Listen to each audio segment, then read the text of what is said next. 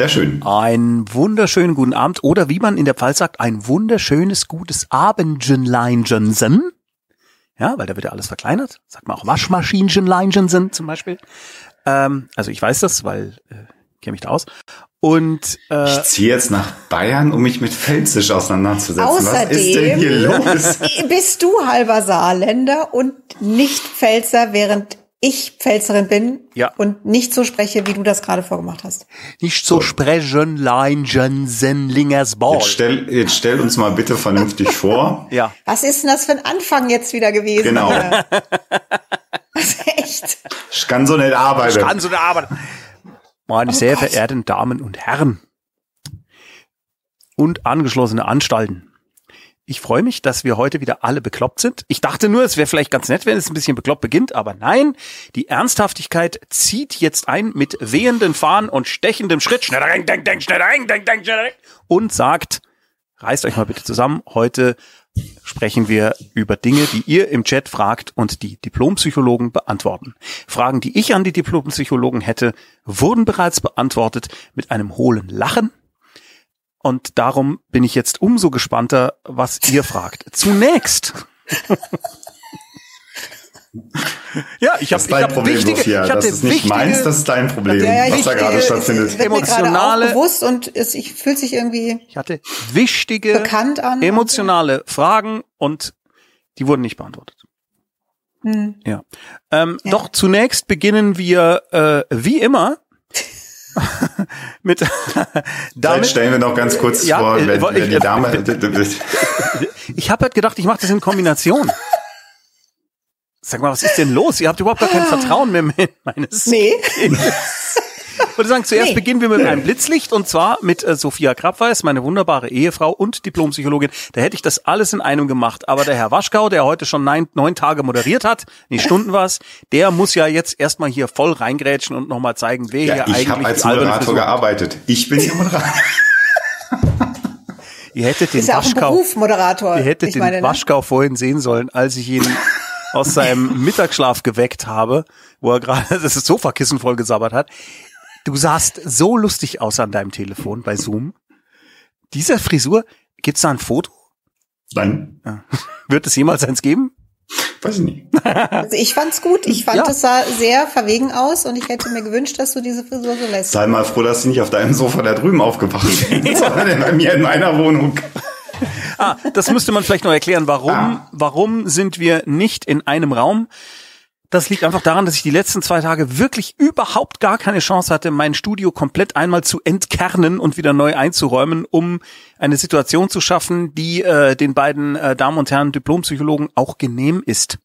Eigentlich hätten sie sich hier Das wunderbar klingt jetzt so, als hättest du immer was angeboten und wir hätten dann gesagt, nee, also nee, also so können wir nicht, nee, also das geht In wirklich dem, in dem Chat warst du nicht, aber genauso war Ach so. Also das war mir schon also Okay, wichtig, verstehe. dass das auch anständig aussieht. Und dann war, ich habe wenig Zeit und dann habe ich gedacht, weißt du was, dann muss auch nicht. Die Person, die gerade gesprochen hat, heißt Alexander Waschkau und äh, äh, wohnt jetzt nicht weit weg. Bedauerlich. Äh, aber nein, ich finde, das- ich finde das grundsätzlich noch sehr schön alles. Genau, und wir sind seit neuestem befreundet, was äh, für mich eine interessante Erfahrung ist. Ähm, und ich fühle mich eigentlich im Moment noch ganz wohl damit. War das schon ein Blitzlicht? Also das war Ach so, du meinst das, Umständen- meinst, nein. das äh, war nein, ein- ich wollte das- Sophias Blitzlicht zuerst hören, weil ich meine Frau so liebe, will ich die zuerst hören. Okay, ähm, ich bin ob des Intros ein bisschen verstört, ähm, habe mich aber jetzt schon wieder beruhigt. Mach mir jetzt auch keine Sorgen mehr, sondern hakt das einfach ab und da, das ist jetzt halt so gewesen. Alles wird gut. Ähm, ansonsten geht's mir, ich bin ein, ich bin ein bisschen unzufrieden mit mir, weil ich heute nicht alles geschafft habe, was ich schaffen wollte. Ähm, bin mir dessen bewusst, dass ich halt andere Dinge gemacht habe. Ähm, kann mir das so verstandsmäßig sagen, krieg's aber noch nicht auf die Gefühlsebene und bin deswegen trotzdem unzufrieden mit mir, obwohl das völlig ungerechtfertigt ist. Ähm, ansonsten geht's mir aber gut und ich freue mich auf eure Fragen und auf die Sendung heute Abend. Herr Waschkau, bitte. Ja, ähm, ich fange mal mit dem körperlichen Befinden an. Das ist nämlich überhaupt gar nicht gut. Ich habe eine maximal entzündete rechte Schulter. Eigentlich schon seit Dienstagabend. Äh, das ist aber etwas, was ich kenne, was ich auch äh, weiß, wie es zu behandeln ist. Es dauert dann nur ein bisschen und das schränkt halt ein. Heute ist es das erste Mal so, dass ich nicht konsequent 24 Stunden am Tag Schmerzen habe. Es macht einen halt einfach immer mürbe, wenn irgendwas richtig doll weh tut. Und bei so einer richtig fiesen Entzündung kann man wenig dagegen machen. Das geht auch auf die Laune. Aber das wird besser. Ist jetzt schlecht ähm, gelaunt heute oder was? Nicht so, nicht so schlimm wie Dienstagabend zum Beispiel. Okay. Dienstagabend war es ganz gut. schlimm zum Ende der Sendung. War, war, war das nicht mehr gut. Egal. Ähm, und äh, ich habe tatsächlich geschlafen, weil ich heute alles geschafft habe, was ich schaffen musste. Das war allerdings neun Stunden äh, eine Online-Veranstaltung zu moderieren. Ähm, und weil das mit der Beleuchtung sonst komisch ist, musste ich das auch in einem dunklen Zimmer machen. Das heißt, hier schien ja die Sonne im Süden, aber ich musste das alles abdunkeln, damit die Greenscreen-Effekte funktionieren und so, dass man in einem anständigen, aufgeräumten Zimmer sitzt. Das war alles ein bisschen nervig. Ansonsten äh, schiebe ich eigentlich eine, einen, einen Riesenberg an Emotionen vor mir her, der sehr positiv ist. Äh, der Herr Krappweis, der äh, eben der die schöne Anmoderation übernommen hat, hat es ja schon gesagt. Ähm, wir haben vor ähm, gestern drei Wochen ist das übrigens schon her, erstaunlicherweise, sind wir hier eingezogen im Süden und äh, haben äh, oder fühlen uns schon sehr, sehr heimisch, haben unglaublich viel zu tun. Diese körperliche Belastung von Umgeräume hat sich auch an der Schulter natürlich dann manifestiert. Aber insgesamt äh, vergeht kein Tag, an dem die Entscheidung jetzt richtig bewertet wird. Ähm, und äh, so im Großen und Ganzen merken wir schon, wie so das äh, Leben etwas entspannter läuft. Äh, und wir hier auch, also nicht nur wegen euch, also ein bisschen Anstrengung kann man sicher auch mal sehen, das haben wir auch schon hingekriegt in den drei Wochen. Aber insgesamt so hier in dem, in dem Haus, in dem wir jetzt wohnen, mit der Wohngemeinschaft, die Nachbarn kennen wir schon alle. Und wenn man mal Post holt oder irgendwas macht oder mal spazieren geht, dann trifft man sich und steht auf der Straße rum und unterhält sich. Das ist alles sehr, sehr nett und sehr angenehm. Und äh, insofern bin ich eigentlich voll von äh, positiven Emotionen und äh, erstaunlicherweise dieser Moment des äh, das ganze Leben ist jetzt einmal wieder auf links gedreht. Nach zehn Jahren, wo es eigentlich relativ stabil gelaufen ist, ist es nicht eingetreten. Da habe ich so ein bisschen nochmal drauf gewartet, mhm. weil das wäre ja so ein Gradmesser, dass man sagt, hat man noch irgendeinen Zweifel, ob das alles so richtig war. Den gibt es eigentlich gar nicht. Und das ist eigentlich relativ erstaunlich dafür, dass dieser ganze Entscheidungsprozess ja mal so gerade drei Monate alt dann auch am Ende gewesen ist. Äh, spricht dafür, dass man gelegentlich seinem Bauchgefühl auch nachgeben sollte.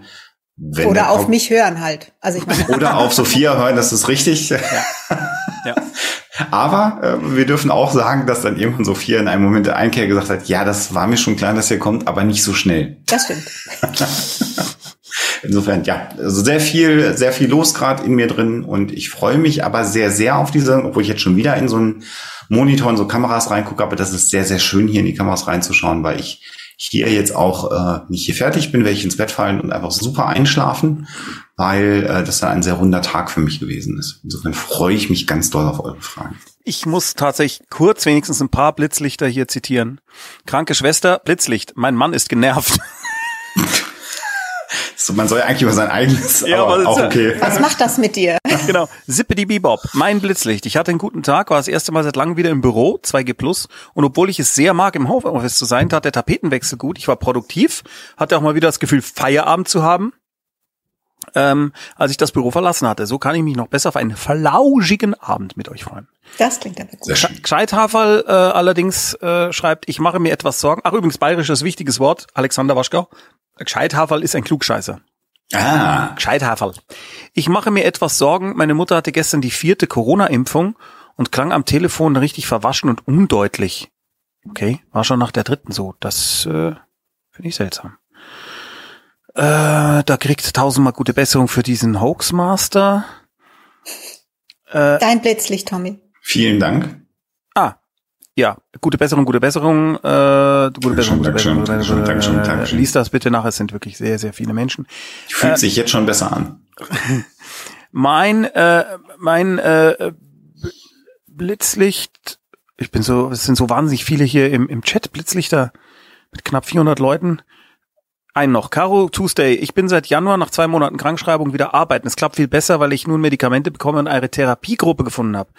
Seitdem Super. habe ich eine Ahnung davon, wie andere Leute unter normalen Umständen arbeiten können, ohne dass das Gehirn entweder abhaut oder sich bockig auf den Boden setzt, bis es Süßigkeiten bekommt.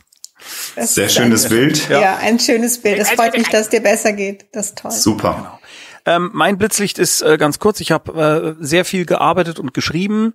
Ähm, habe äh, mich gefreut, dass äh, sich eine ich weiß nicht, nicht näher beschriebene Situation im Fantastikbereich äh, bezüglich Co-Autorennennung sich äh, offensichtlich jetzt gelöst hat. Und äh, bin äh, ansonsten sehr, ah, bin sehr froh, dass die Besprechung, die Sophia und ich heute hatten mit einem betreuenden Redakteur, Producer von einem Auftraggeber von uns, sehr, sehr positiv war und diese Person viele hilfreiche, schlaue Dinge beigetragen hat, die das Produkt besser machen werden. Ja, hoffentlich bleibt schöne, der. Ja, hoffentlich schöne und verstörende Erfahrung. hoffentlich bleib, bleibt er, solange wie das Projekt läuft, an der Stelle. Also ja, nicht, gute Leute wechseln ja dann auch immer genau. schnell. Das ist ja schlimm. Genau. So, also. Schauen wir mal. Und ich glaube, ich muss mal zum Friseur, wenn ich mich so angucke. Ich habe ja schon eine rausgesucht. Soll ich sie schon mal anrufen? Ja, schick mal nachher rüber. Termin kriege ich da noch hin. Ich fühle mich immer angesprochen. Lässt man das Wasch weg, ergibt das meinen Vor- und Nachnamen. Alex Kau? Alexander Kau? Hm. Naja, kann ja sein.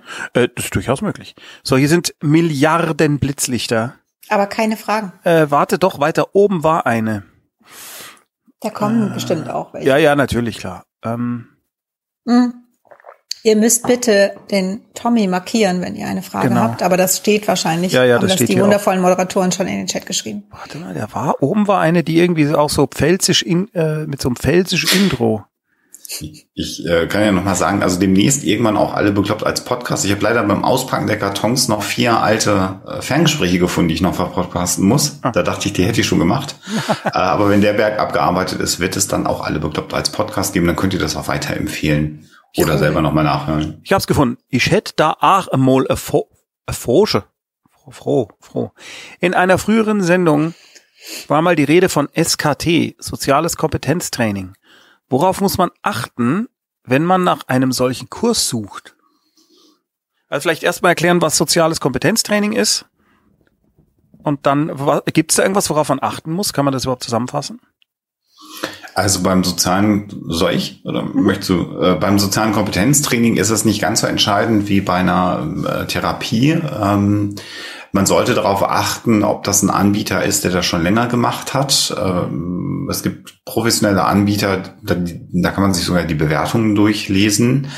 Äh, dann muss man aufpassen oder sollte man darauf achten, ob man ein soziales Kompetenztraining benutzt, was speziell für berufliche Dinge ausgerichtet ist. Die gibt es nämlich auch. Also das ist dann wirklich für den Bürokontext, für den Verkaufskontext, für andere Kontexte. Ähm, idealerweise würde ich jetzt natürlich sagen, man wartet auf die sozialen Kompetenztrainings, die Sophia und ich demnächst anbieten werden. genau, stimmt. wisst ihr, was ihr einkauft. Ähm, aber im Grunde genommen sollte man, sollte man den Anbieter äh, sich anschauen. Und wenn man Zweifel hat an der Stelle, kann man ja auch mal äh, so einen Anbieter anschreiben. Und wenn das ein seriöser Anbieter ist, kann man ja mal fragen, was bieten Sie denn da an? Wie ist die Struktur, wenn sie nicht zu erkennen ist auf der Homepage? Äh, und auf welcher Grundlage machen Sie das? Und kann ja mal gucken, wie die reagieren. Generell äh, zum Thema soziales Kompetenztraining da geht es im Grunde genommen darum, dass man äh, üben kann, äh, wie man im Kontext und in der Interaktion mit anderen Menschen selbstsicherer, selbstwirksamer auftreten kann. Das klingt jetzt so, als ob äh, man dann besonders eingebildet sein soll oder so, aber es gibt Menschen, die haben Probleme, zum Beispiel sich abzugrenzen. Ich habe das Beispiel schon mal gebracht. So eine klassische Situation ist, man will was umtauschen in einem Laden und will sich nicht abspeisen lassen oder will auch nichts einschicken oder sonst irgendwas. Und man geht dann rein in den Laden und geht raus und das Ding ist eingeschickt und man sieht es dann vier Wochen nicht wieder. Und in einem sozialen Kompetenztraining könnte man zum Beispiel so eine Situation mal üben und trainieren, wie man darauf bestehen kann, was ein gutes Recht ist, zum Beispiel im Rahmen von Gewährleistung, dass man ein Tauschgerät bekommt. Also ganz einfaches Beispiel, aber äh, man kann das auch weiterspinnen. Äh, Krankmeldung und man hat dann einen Vorgesetzten, eine Vorgesetzte, die immer drängelt und wissen will, was man denn hat. äh, wie man da auch adäquat antworten kann, weil das muss man niemandem sagen, was man hat. Das geht einen Arbeitgeber überhaupt gar nichts an.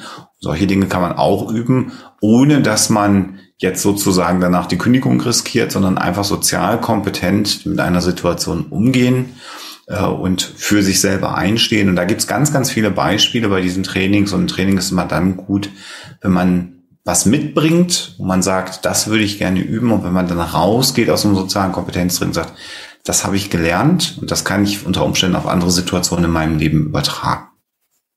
Möchtest du da noch etwas beitragen, Sophia Krabweis, Ehefrau, Beste der Welt? ja, natürlich, weil Alexander zwar, also das ist schon richtig, was der Alexander gesagt hat, ah, aber, aber wenn es um das Training geht, was Alexander und ich anbieten, ist es natürlich nicht so, dass ihr ähm, da nur jemanden nehmen sollt, der das schon ganz oft gemacht hat, denn wir haben das ja noch gar nicht gemacht. ich, also ich schon. nicht, ja, ich habe es auch schon gemacht, aber ich glaube, von mir findet man da keine Bewertung. Das war ja innerhalb von einer Klinik.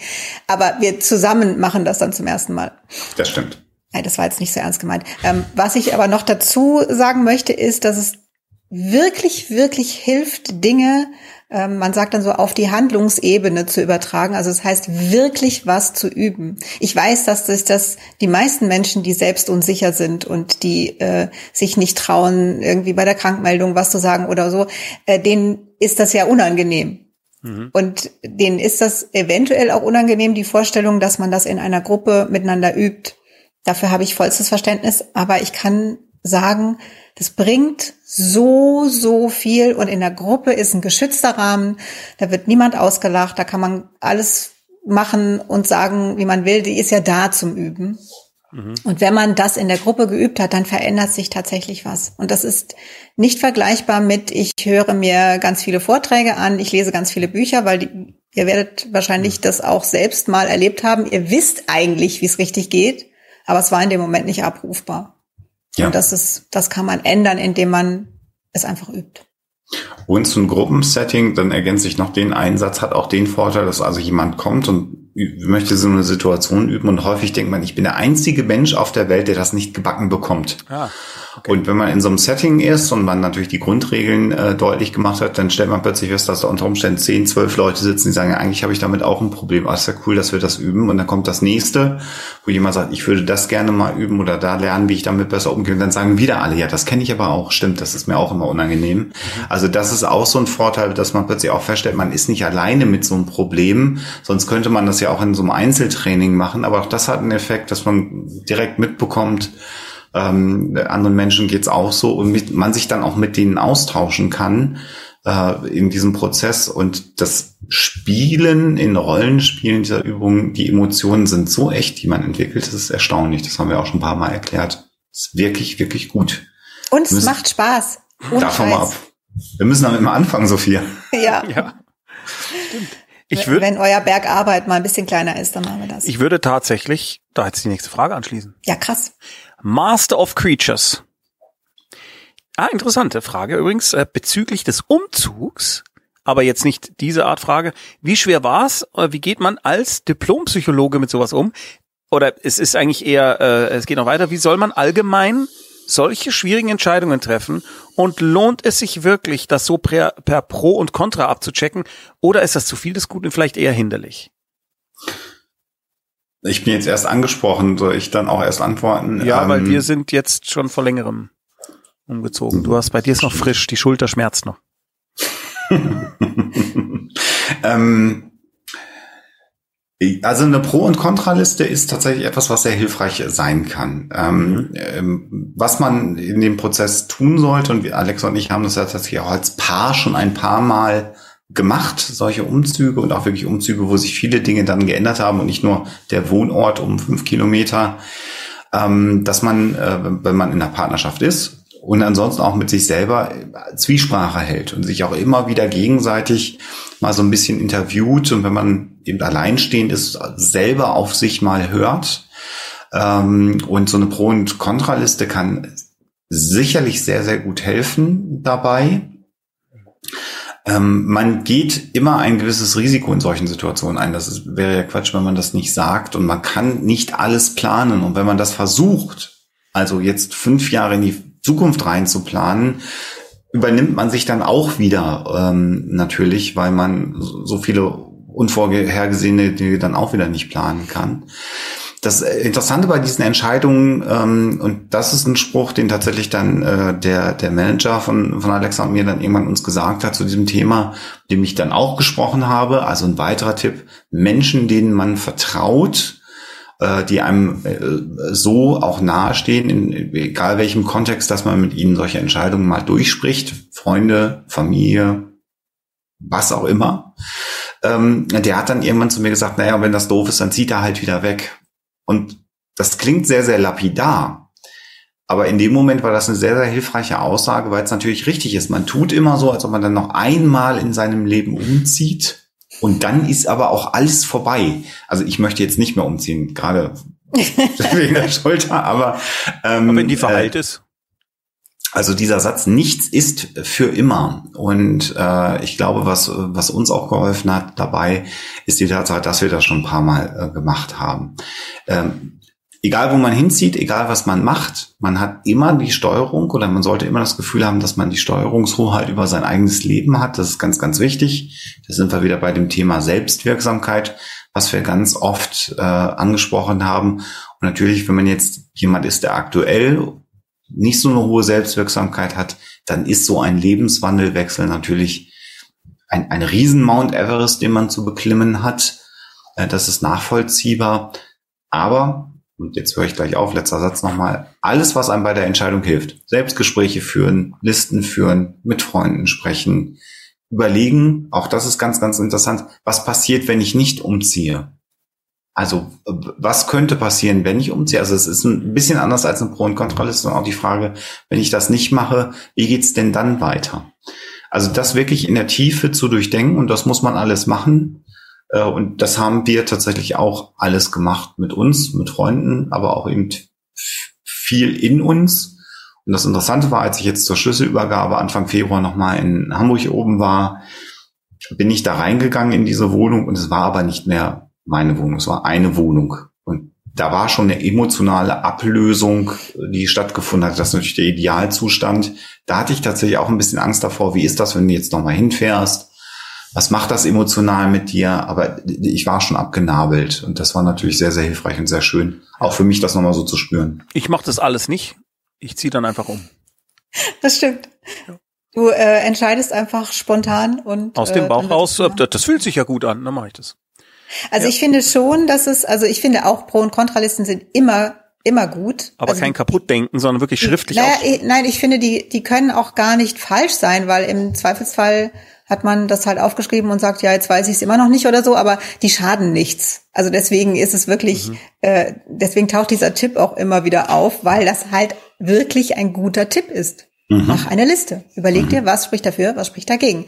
Weil da kann es schon sein, dass man auf Dinge kommt, die man vielleicht ansonsten nicht bedacht hätte und ansonsten mhm. klar Gespräche führen und so weiter. Aber ähm, auch auf dieses Bauchgefühl hören. Also das ist ja das, was Alexander und Alexa hatten. Das war das erste Gefühl war ja ein positives und ich glaube, das ist dann schon auch eine Grundlage oder das bildet so den Hintergrund auch für die Pro und äh, Kontralisten. Also das soll schon mit rein äh, mit einfließen, wie geht's mir damit?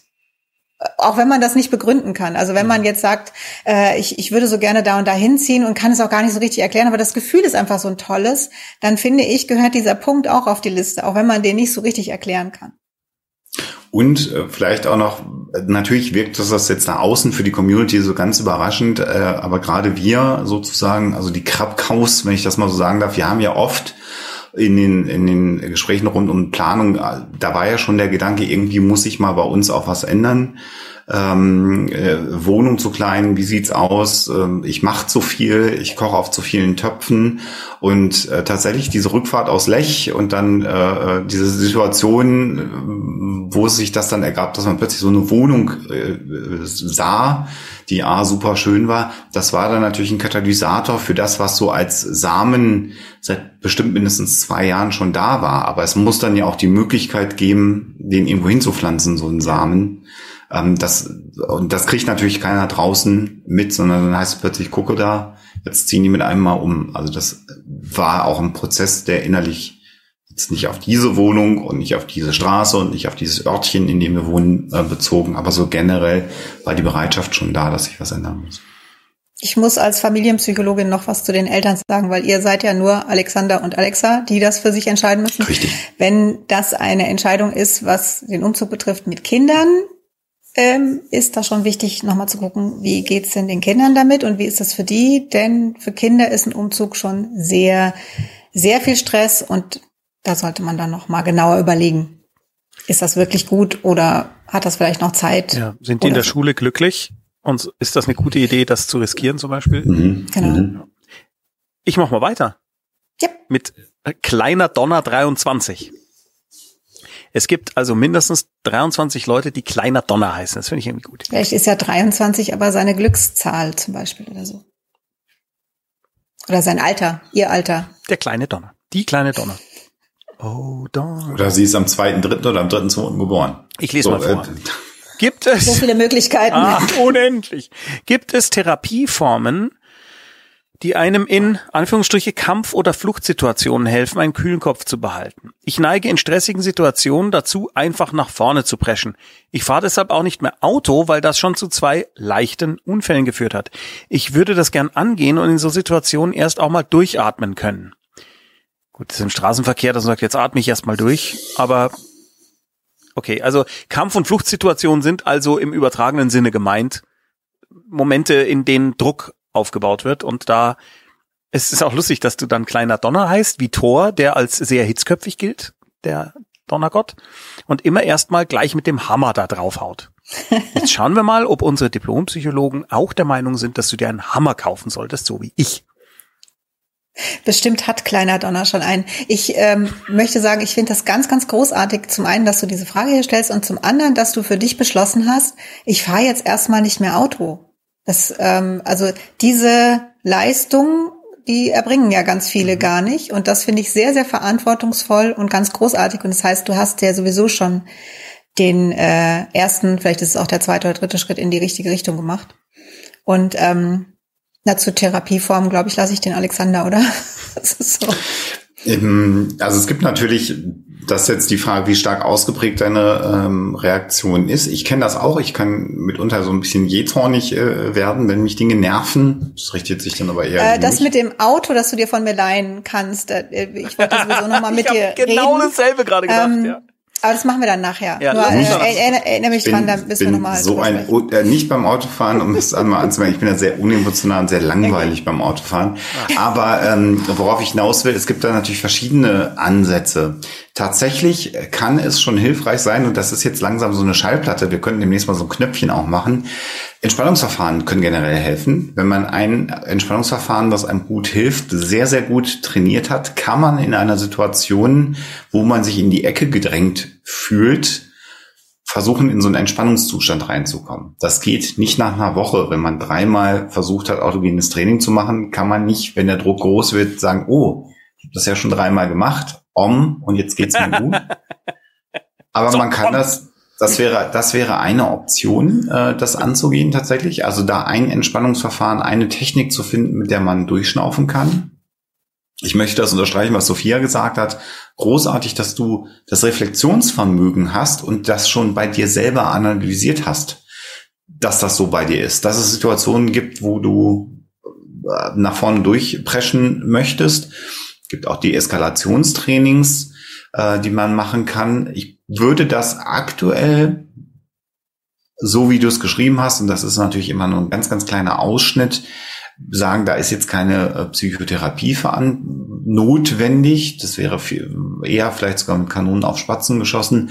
Aber man könnte sich zum Beispiel mal einen Coach versuchen zu suchen. Also in dem Fall schon jemand mit psychologischem Background. Ich sehe, wie er gerade schon wieder guckt. Also ähm, wenn, wenn du jetzt sagst Straßenverkehr, da musst du jetzt selber wissen, ist es eine Situation auf der Arbeit zum Beispiel, weil da gibt es sehr, sehr gute PsychologInnen, die in beruflichen Kontexten einen coachen. Und da gehört zum Beispiel so der Umgang mit maximalem Stress, mit Druck, äh, auch dazu und das kann man dann in ein paar Sessions machen. Das kostet im Zweifelsfall ein bisschen Geld, aber da gibt es schon Ansätze, wo man ich scheue mich immer das Wort Deeskalationstraining, weil ich glaube, so weit ist das bei dir gar nicht. Und äh, mit diesem, mit diesem, dieser Selbsteinsicht, die du hier schon gezeigt hast, bist du schon auf einem guten Weg. Aber so diese Richtung im Grunde genommen wäre es vielleicht ein bisschen etwas, von dem du profitieren könntest. Wir haben eine Premiere. Ich bin zum ersten Mal nicht so ganz deiner Meinung. Oha, das Krass, ist die letzte ja. Folge heute. oh Gott. Äh, weil zumindest es für mich so klang, als wäre da doch ein relativ großer Leidensdruck und der Wunsch nach, äh, mir soll bitte ein Therapeut helfen. Also zumindest kam es bei mir so an. Hm. Ähm, äh, und ich meine auch, es war nach Therapieformen gefragt. Deswegen, ähm, wenn es so ist, dass dein Leidensdruck doch sehr, sehr groß ist, dann ähm, schau einfach mal, es gibt ähm, also für dich würde ich jetzt wahrscheinlich, weil du nach Therapieform gefragt hast, denken, eine Verhaltenstherapie ist da das ja. Mittel der Wahl. Und da kannst du zum Beispiel deine Krankenkasse fragen und die können dir äh, Listen von kassenzugelassenen Verhaltenstherapeuten geben, wo du dann einfach mal dich erkundigen kannst, ob es da einen freien Platz für dich gibt. Also das wäre die Therapieform, wo ich jetzt denken würde, da profitierst du am meisten und am schnellsten davon und ähm, dann wünsche ich dir ganz, ganz viel Erfolg und nochmal Gratulation zu so viel äh, Verantwortungsbewusstsein und Reflexion. Das ist wirklich toll. Da hat Sophia mehr rausgelesen, als ich widersprochen hast. Vielleicht stimmt es ja auch gar nicht. Ja, du, ja. du hast mir auch gar nicht widersprochen, sondern du hast die nächste Eskalationsstufe ja. beschrieben und da hast du natürlich völlig recht. So habe ich es nicht wahrgenommen. Aber gut. Irgendeiner von uns wird es richtig wahrgenommen haben, insofern. Kleiner Donner, kauf dir einen Hammer. Kauf dir einen Hammer ähm, It's My Mind. Äh, ähm, ah, was aus dem Discord? Frage aus dem Discord. Danke, It's My Mind. Danke, It's My Mind. Das klingt auch irgendwie sehr, sehr lustig. Danke, mein Gehirn. Ähm, Frage aus dem Discord zum Thema Persönlichkeitsstörungen. Einmal PS, immer PS oder kann die Symptomatik so weit zurückgehen durch Therapie und so weiter, dass man die Persönlichkeitsstörung nicht mal mehr in der psychologischen Diagnostik feststellen kann? Also ist das ewig oder nicht? Oder kann man das gar nicht sagen? Kann man so nicht sagen, weil ja jeder Mensch sehr, sehr mhm. unterschiedlich ist und ähm, tut mir leid, das ist jetzt so eine Antwort, äh, kann man nicht sagen. Mhm. Menschen sind einfach so verschieden und eine Persönlichkeitsstörung, da ist ja schon in dem Wort der Begriff Störung und da versucht man natürlich ähm, diese Störung irgendwie so zu verringern, dass es keine Störung mehr ist. Ähm, ich weiß nicht, ob vielleicht mit dieser Frage gemeint ist, ob sich dann die Persönlichkeit desjenigen verändert. Also wenn, wenn es darauf abzielt, es ist nicht so, dass jemand, der ähm, wegen einer Persönlichkeitsstörung therapiert wird, hinterher ein ganz anderer Mensch ist. Also das wird nicht passieren. Ich weiß nicht, ob das nee, so habe ich also so würde ich es nicht lesen ehrlich nee. gesagt, sondern nur kriegt man, kriegt man, kann das sein, dass man so weit in den Griff kriegt, dass es nicht mal mehr diagnostizierbar ist? Und ich will.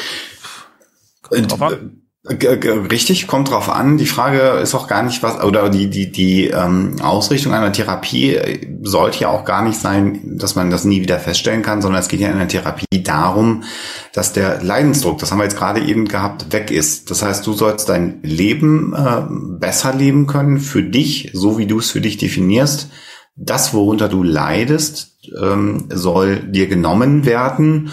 Und ob dann jemand mit einer ausführlichen Psychodiagnostik, schlimmes Wort, so heißt es formal, das dann noch feststellen kann oder nicht, ist im Grunde genommen wurscht, wenn es dir besser geht. Und man muss an der Stelle nochmal sagen, äh, äh, Persönlichkeitsstörungen sauber zu definieren, ist ganz, ganz schwierig, ganz, ganz aufwendig.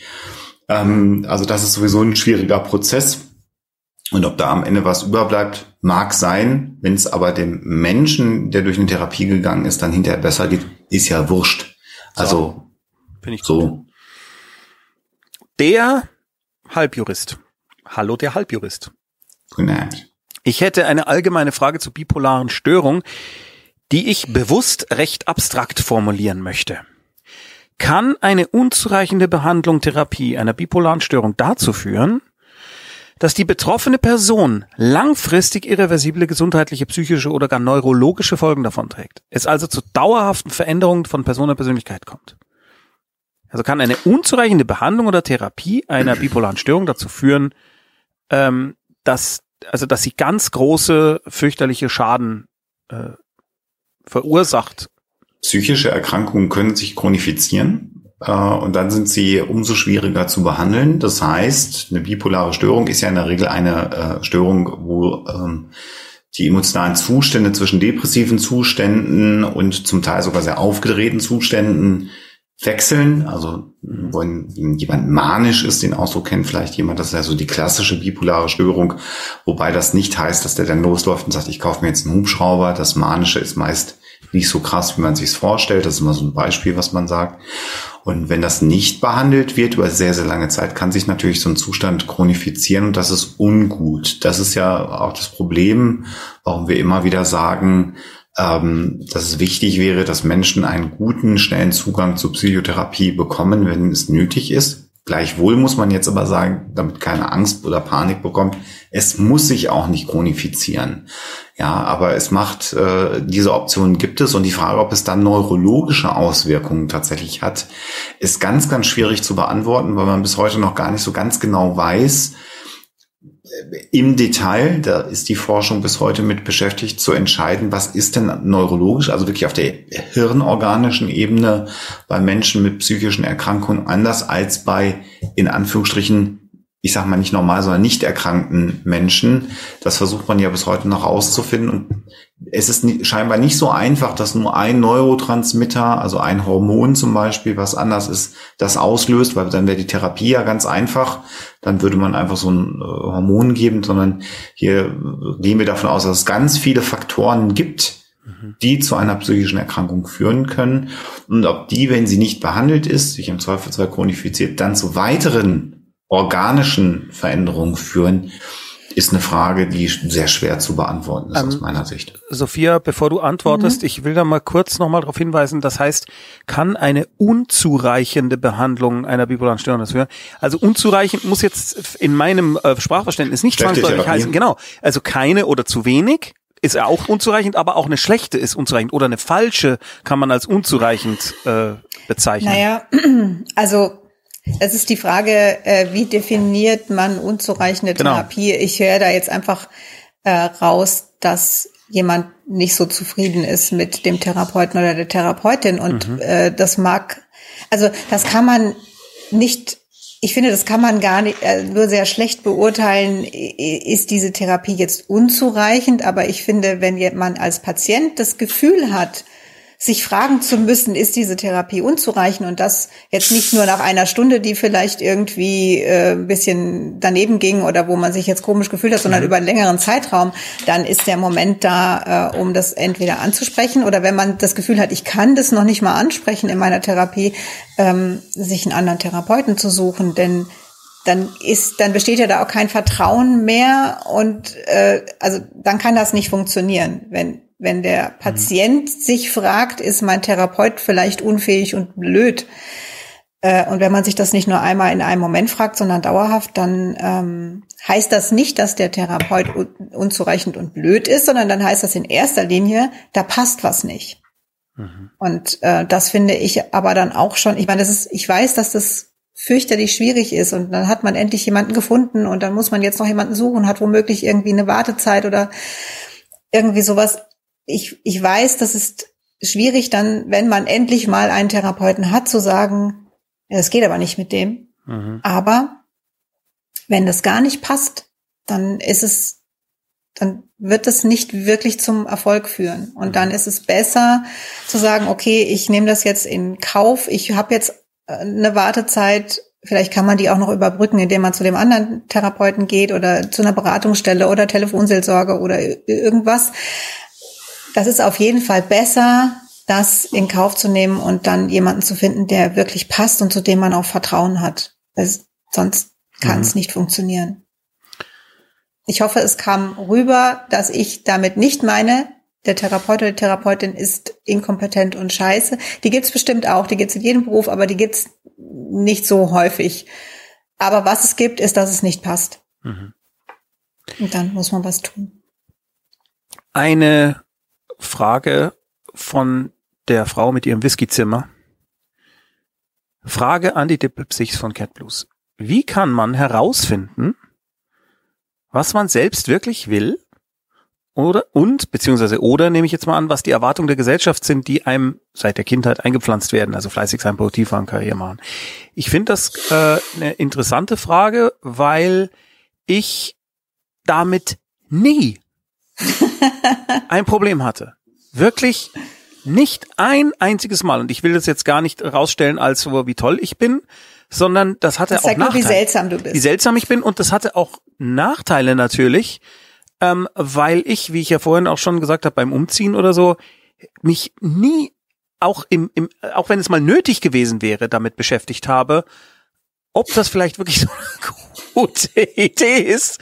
Ja, ähm, und äh, also ich bin im Endeffekt, wenn ich jetzt gucke, wenn ich zurückschaue, bin ich insgesamt gut damit gefahren. Aber es war auch manchmal wirklich ganz schön hohl. Nur die Erwartungen, die an mich gestellt werden, die habe ich eigentlich meistens mit Gusto enttäuscht. Einfach nur, weil es Erwartungen waren. Und das hat mich immer genervt. Ich wollte einfach nicht, dass jemand was von mir erwartet. So viel Anekdotisches zu mir. Ich glaube nicht, dass das viel geholfen hat. Alexander, wie findet man raus, was man will?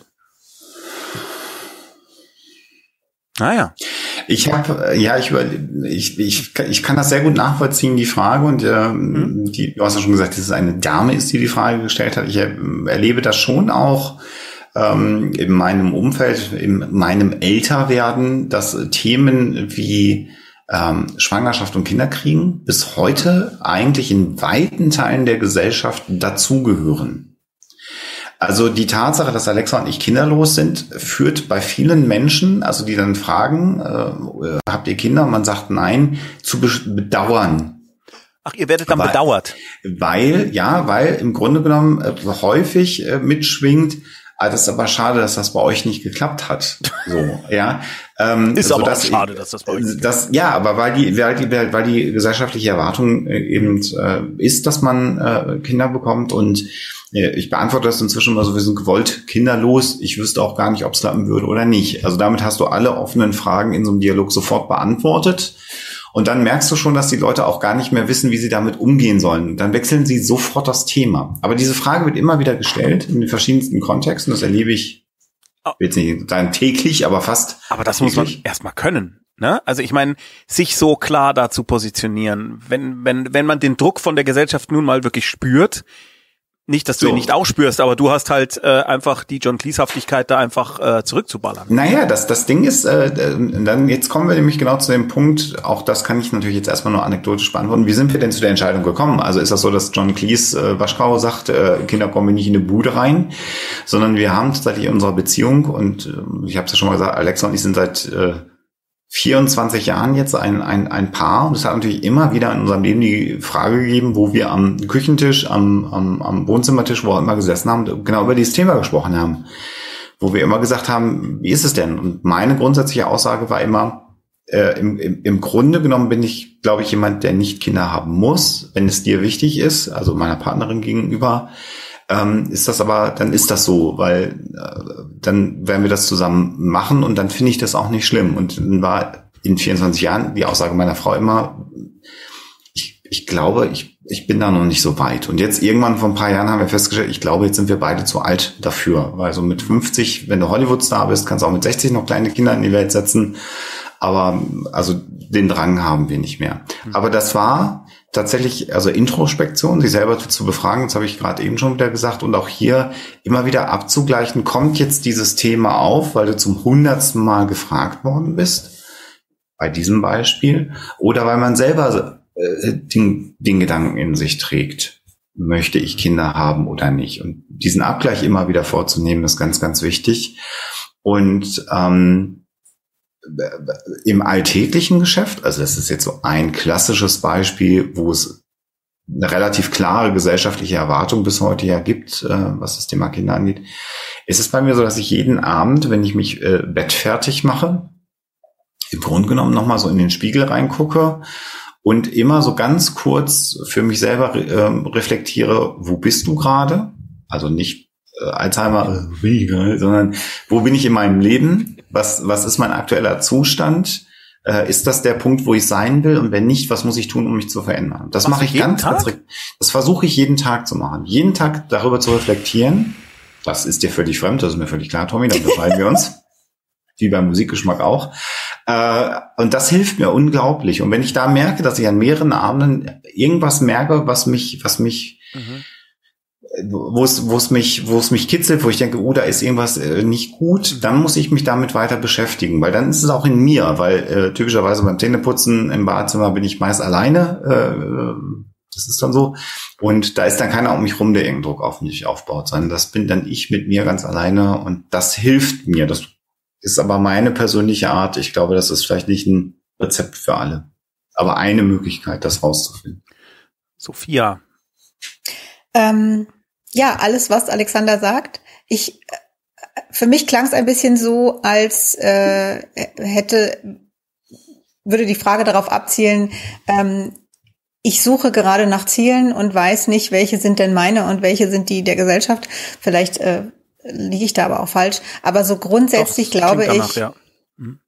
Ähm, auf jeden Fall ist es schon mal gut, dass du dir die Frage überhaupt stellst. Das heißt, die Wahrscheinlichkeit, dass du in die Falle tappst und äh, ein Ziel hast, äh, was du für dein eigenes hältst, was aber eigentlich nur ein gesellschaftliches ist, die ist relativ gering, denn du stellst dir die Frage ja schon mal. Also das hilft mhm. auf jeden Fall als erster Schritt äh, zu wissen. Es kann auch gut sein, dass ich mir was wünsche, und denke, das ist mein Wunsch, aber es ist nur so ein, so ein Aufgesetz, so wie äh, eine, keine Ahnung, eine sichere Stelle oder viel Geld oder was weiß ich was, ne? Irgendwie sowas, was man so mitgegeben bekommen hat und wo man jetzt denkt, ja, das habe ich ja schon immer gewollt, wollten alle um mich rum und dann wird das wohl schon stimmen. Also, dass du dich das fragst, ist auf jeden Fall schon mal hilfreich. Und ansonsten glaube ich, du kannst das schon rausfinden, indem du guckst, wie fühlt sich das denn an? Also, wenn jetzt dein, du hast jetzt irgendein Ziel für dich formuliert und dann stell dir doch mal vor, wie das ist, wenn du dieses Ziel erreicht hast. Also wie ist dann, wie, wie merkst du das überhaupt? Also du wachst morgens auf und es ist jetzt der Tag, an dem du dein Ziel erreicht hast. Wo, wie stellst du das fest? Woran kannst du das merken? Wie sieht dann dein Leben aus? Ähm, was hat sich alles verändert? Wie ist es dann? Also wenn du wirklich versuchst, dir diesen Moment vorzustellen, ich habe das erreicht.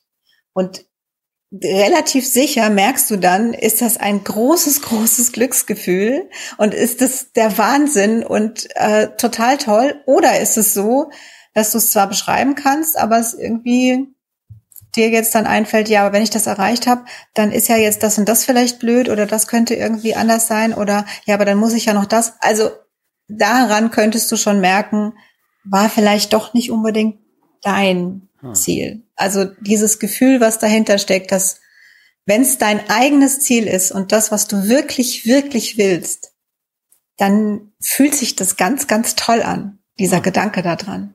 Und wenn dieses Gefühl nicht da ist, dann ist es vielleicht nicht unbedingt das falsche Ziel, aber dann ist es vielleicht nicht vielleicht stimmt der Teilbereich nicht oder irgend, irgendwas ist an dem Ziel noch nicht in Ordnung oder nicht so ganz deins. Vielleicht ist es dann nur so grob die Richtung und du müsstest noch mal irgendwo ein bisschen abbiegen.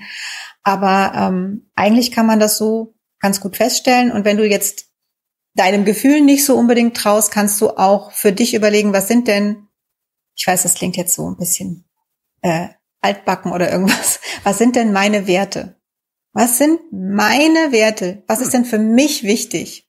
Und da gibt's für jeden so drei bis fünf Werte, die wirklich, wirklich wichtiger sind als die anderen.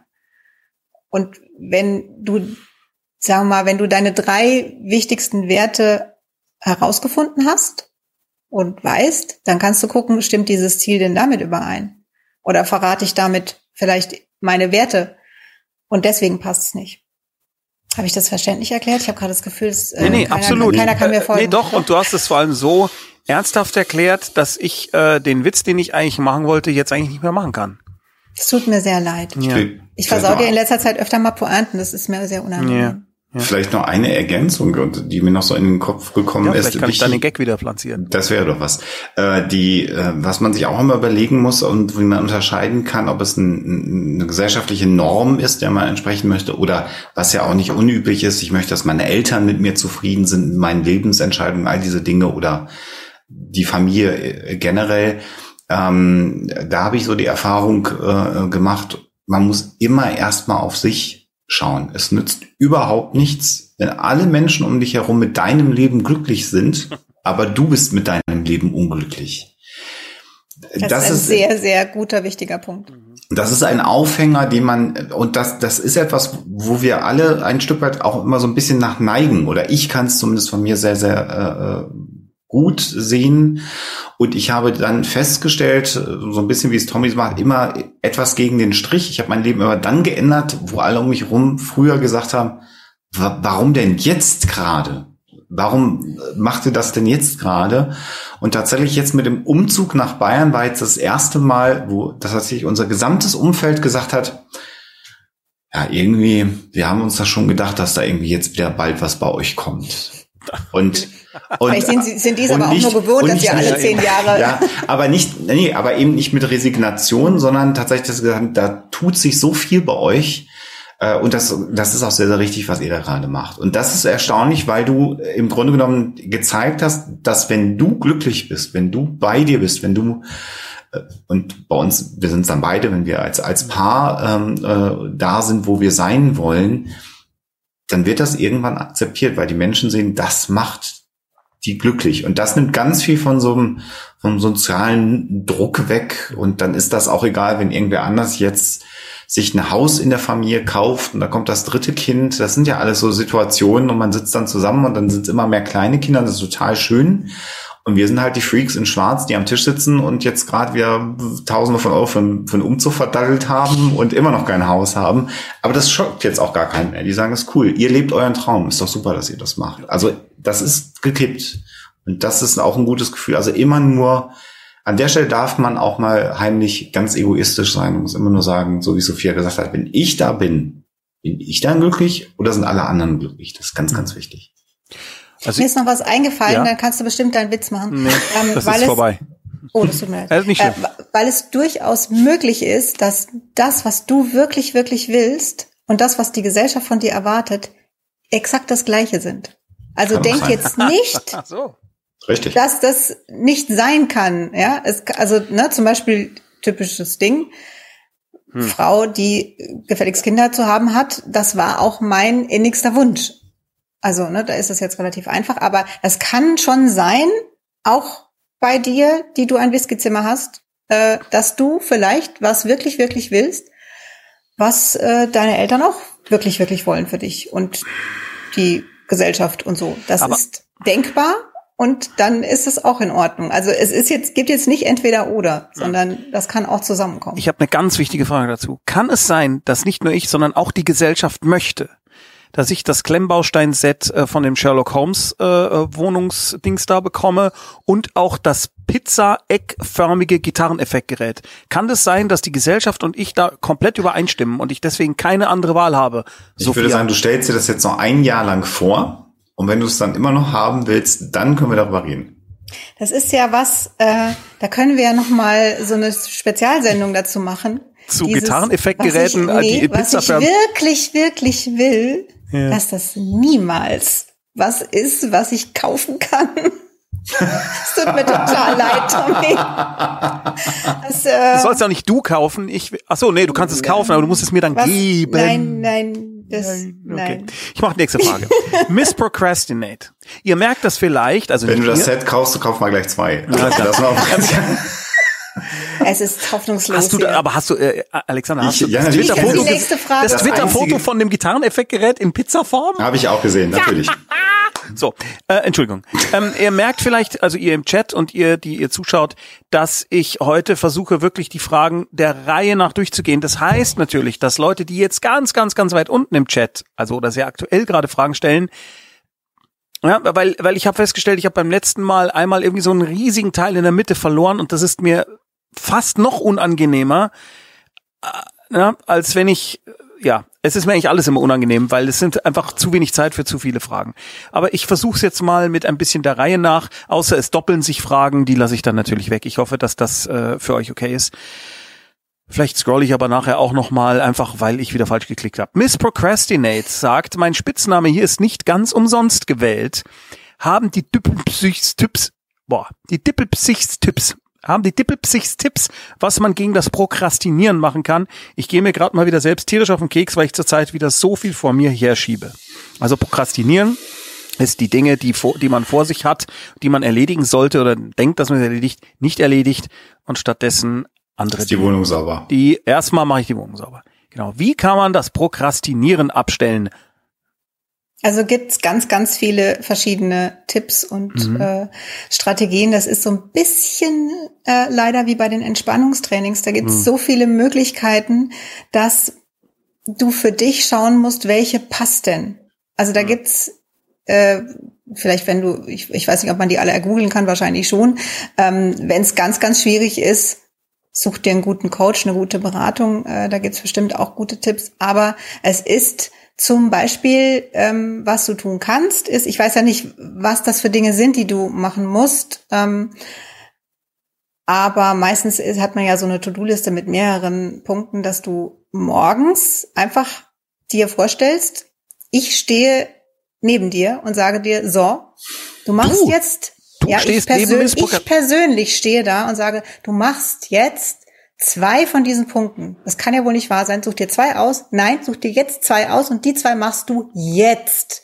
Und dann machst du die, weil es dir, also weil du möchtest ja nicht, dass ich irgendwie enttäuscht oder traurig bin oder irgendwie sowas, ne? Das machst du natürlich dann. Lebst also mein dann- Leben, Miss Procrastinate. Dann wirst du feststellen, wenn du diese zwei Punkte erledigt hast, wie wahnsinnig gut sich das anfühlt. Und alleine das kann hilfreich sein. Ne? Wenn man sich einfach vornimmt, ich mache, bevor ich was anderes mache, nehme ich mir ein oder zwei Punkte. Halt jetzt nicht so was riesengroßes, wie ich mache die gesamte Steuererklärung von den letzten zwei Jahren. Das ist vielleicht zu viel, aber du hast da bestimmt auch was Kleineres draufstehen auf der To-Do-Liste. Und falls nicht, dann ist deine To-Do-Liste äh, blöd. Dann musst du die in viele kleine Schritte einteilen, damit du auch ein Erfolgserlebnis hast. Also ich mache es zum Beispiel so, dass ich ähm, meine To-Do-Liste so detailliert wie möglich mache, damit ich so viel wie möglich wegstreichen kann. Sieht dann auch geil aus, wenn dann da schon aufstehen, Zähne putzen. Weißt du? Also auch das kann man machen. Das- ja, Also man kann beginnen mal mit verlassen. wach werden. Wach werden. Erstmal wach werden, Bett verlassen. Nein, drei, drei, drei Dinge erledigen wir. Das, Bett und verlassen. Ja, also du kannst dich da ruhig auch ein bisschen selbst verarschen, indem du äh, wirklich sehr, sehr viele kleine Schritte auf diese To-Do-Liste stellst, schreibst und dann mehr abstreichen kannst. Aber das kann jetzt auch sein, dass das für dich überhaupt nicht passt, Hm. überhaupt nicht funktioniert und dann äh, muss man eine andere Technik ausprobieren. Und ich glaube, ähm, da hilft nur zu schauen, also du hast es ja wahrscheinlich jetzt schon gemerkt, wenn du mir zuhörst, ist es was, wo du sagst, hey, ja, könnte ich mir vorstellen, oder ist es was, wo du denkst, sag mal, was? Nee. Ne? Also, und das hast du ja auch, wenn du jetzt äh, im Internet äh, was liest oder wenn du dir vielleicht auch ein Buch dazu kaufst und guckst, dann spürt man ja schon, ist es was, was ich ausprobieren könnte oder fühlt sich das so bescheuert an, dass ich mir denke, also das passt für mich sicher nicht, dann probier es auch nicht, weil das ist dann nur frustrierend. Also schau nach den Dingen, die dich so ein bisschen ansprechen, wo du dir vorstellen kannst, ja, könnte ich mal ausprobieren. Das ist viel erfolgversprechender, als wenn du jetzt krampfhaft versuchst, äh, alle möglichen Tipps von irgendwelchen Leuten, auch von mir, äh, äh, umzusetzen, die sich aber äh, schon beim Hören blöd anfühlen. Das wird nicht von Erfolg gekrönt sein. Herr Waschkau. Nichts zu ergänzen. So.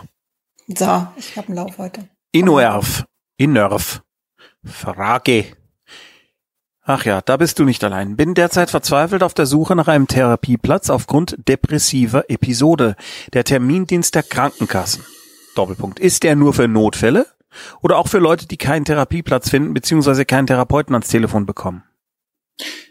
Sag noch mal bitte, der, äh, Der Termindienst, der, also äh, er oder sie findet keinen Therapieplatz aufgrund depressiver Episode, er bräuchte aber einen und fragt jetzt, ob der Termindienst der Krankenkassen nur für Notfälle ist, was bei einer depressiven Episode vielleicht gegeben ist, äh, oder ist der nur für Leute, die keinen Therapieplatz finden oder keinen Therapeuten ans Telefon bekommen? Also ist der nur für akut oder ich meine, man kann einfach sagen, es Ich bin ist akut. überfragt, weil ich gar nicht weiß, was dieser Dienst ist. Aber Alexander, du kennst dich doch Kennst da du den Termindienst der weil- Ja, ich, ich, ich vermute, äh, also es gibt, äh, glaube ich, die Option, wenn es das ist, ich hoffe, ich rede jetzt keinen Unsinn, dass äh, tatsächlich der äh, Hausarzt Termine bei Spezialisten generell bahnen kann und Spezialisten äh, dann auch sozusagen ein bisschen mehr Geld bekommen, wenn sie noch einen Patienten, bei dem es dringend ist, hinzubekommen. Das wäre jetzt Orthopäde äh, als Beispiel oder, oder ein Hautarzt oder was auch immer. Im therapeutischen Kontext ähm, glaube ich, ist das ein bisschen schwieriger, ähm, wenn du das Gefühl hast, ich muss jetzt mit jemandem reden, hast du immer die Option, zu einer Psychotherapieambulanz zu gehen oder auch tatsächlich zu einer psychiatrischen Klinik äh, zum Beispiel zu gehen und zu sagen, ich müsste jetzt mal mit jemandem reden. Das heißt nicht, dass du dich selber einweist oder so, sondern im Zweifelsfall kann man dir dann erstmal helfen. Daraus resultiert natürlich dann aber keine Langzeittherapie erstmal. Ähm, was es gibt, um sozusagen schneller an einen Therapieplatz zu kommen. Wir haben das ja schon mal beschrieben. Im Grunde genommen hat man ja eine Diagnose bekommen. Man bekommt die Zusage, dass eine Therapie finanziert wird. Und dann ist es leider in Deutschland so, und das finde ich nach wie vor unfassbar, dass es so ist, dass man eine Liste bekommt. Da stehen dann alle Therapeuten in der Umgebung drin und dann kann man bitte schön selber anrufen und kann gucken, wer hat denn Zeit. Dabei ist es ganz, ganz wichtig, weil man natürlich oft dann auf dem AB hört, ich bin im Moment ausgelastet, ich kann keine Patienten mehr aufnehmen, dass man das genau aufschreibt. Das ist natürlich in einer Situation, wo es einem nicht gut geht, eigentlich furchtbar, dass man das machen muss.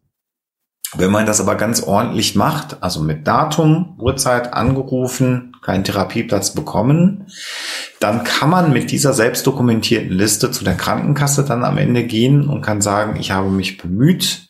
Da kann man vorher auch fragen, ab wie viel Ablehnungen das dann gilt. Und dann bekommt man eine zusätzliche Zusage, dass auch ein Therapieplatz, der eigentlich für privat versicherte Patienten, wenn man Kassenpatient ist, finanziert wird, bekommen darf.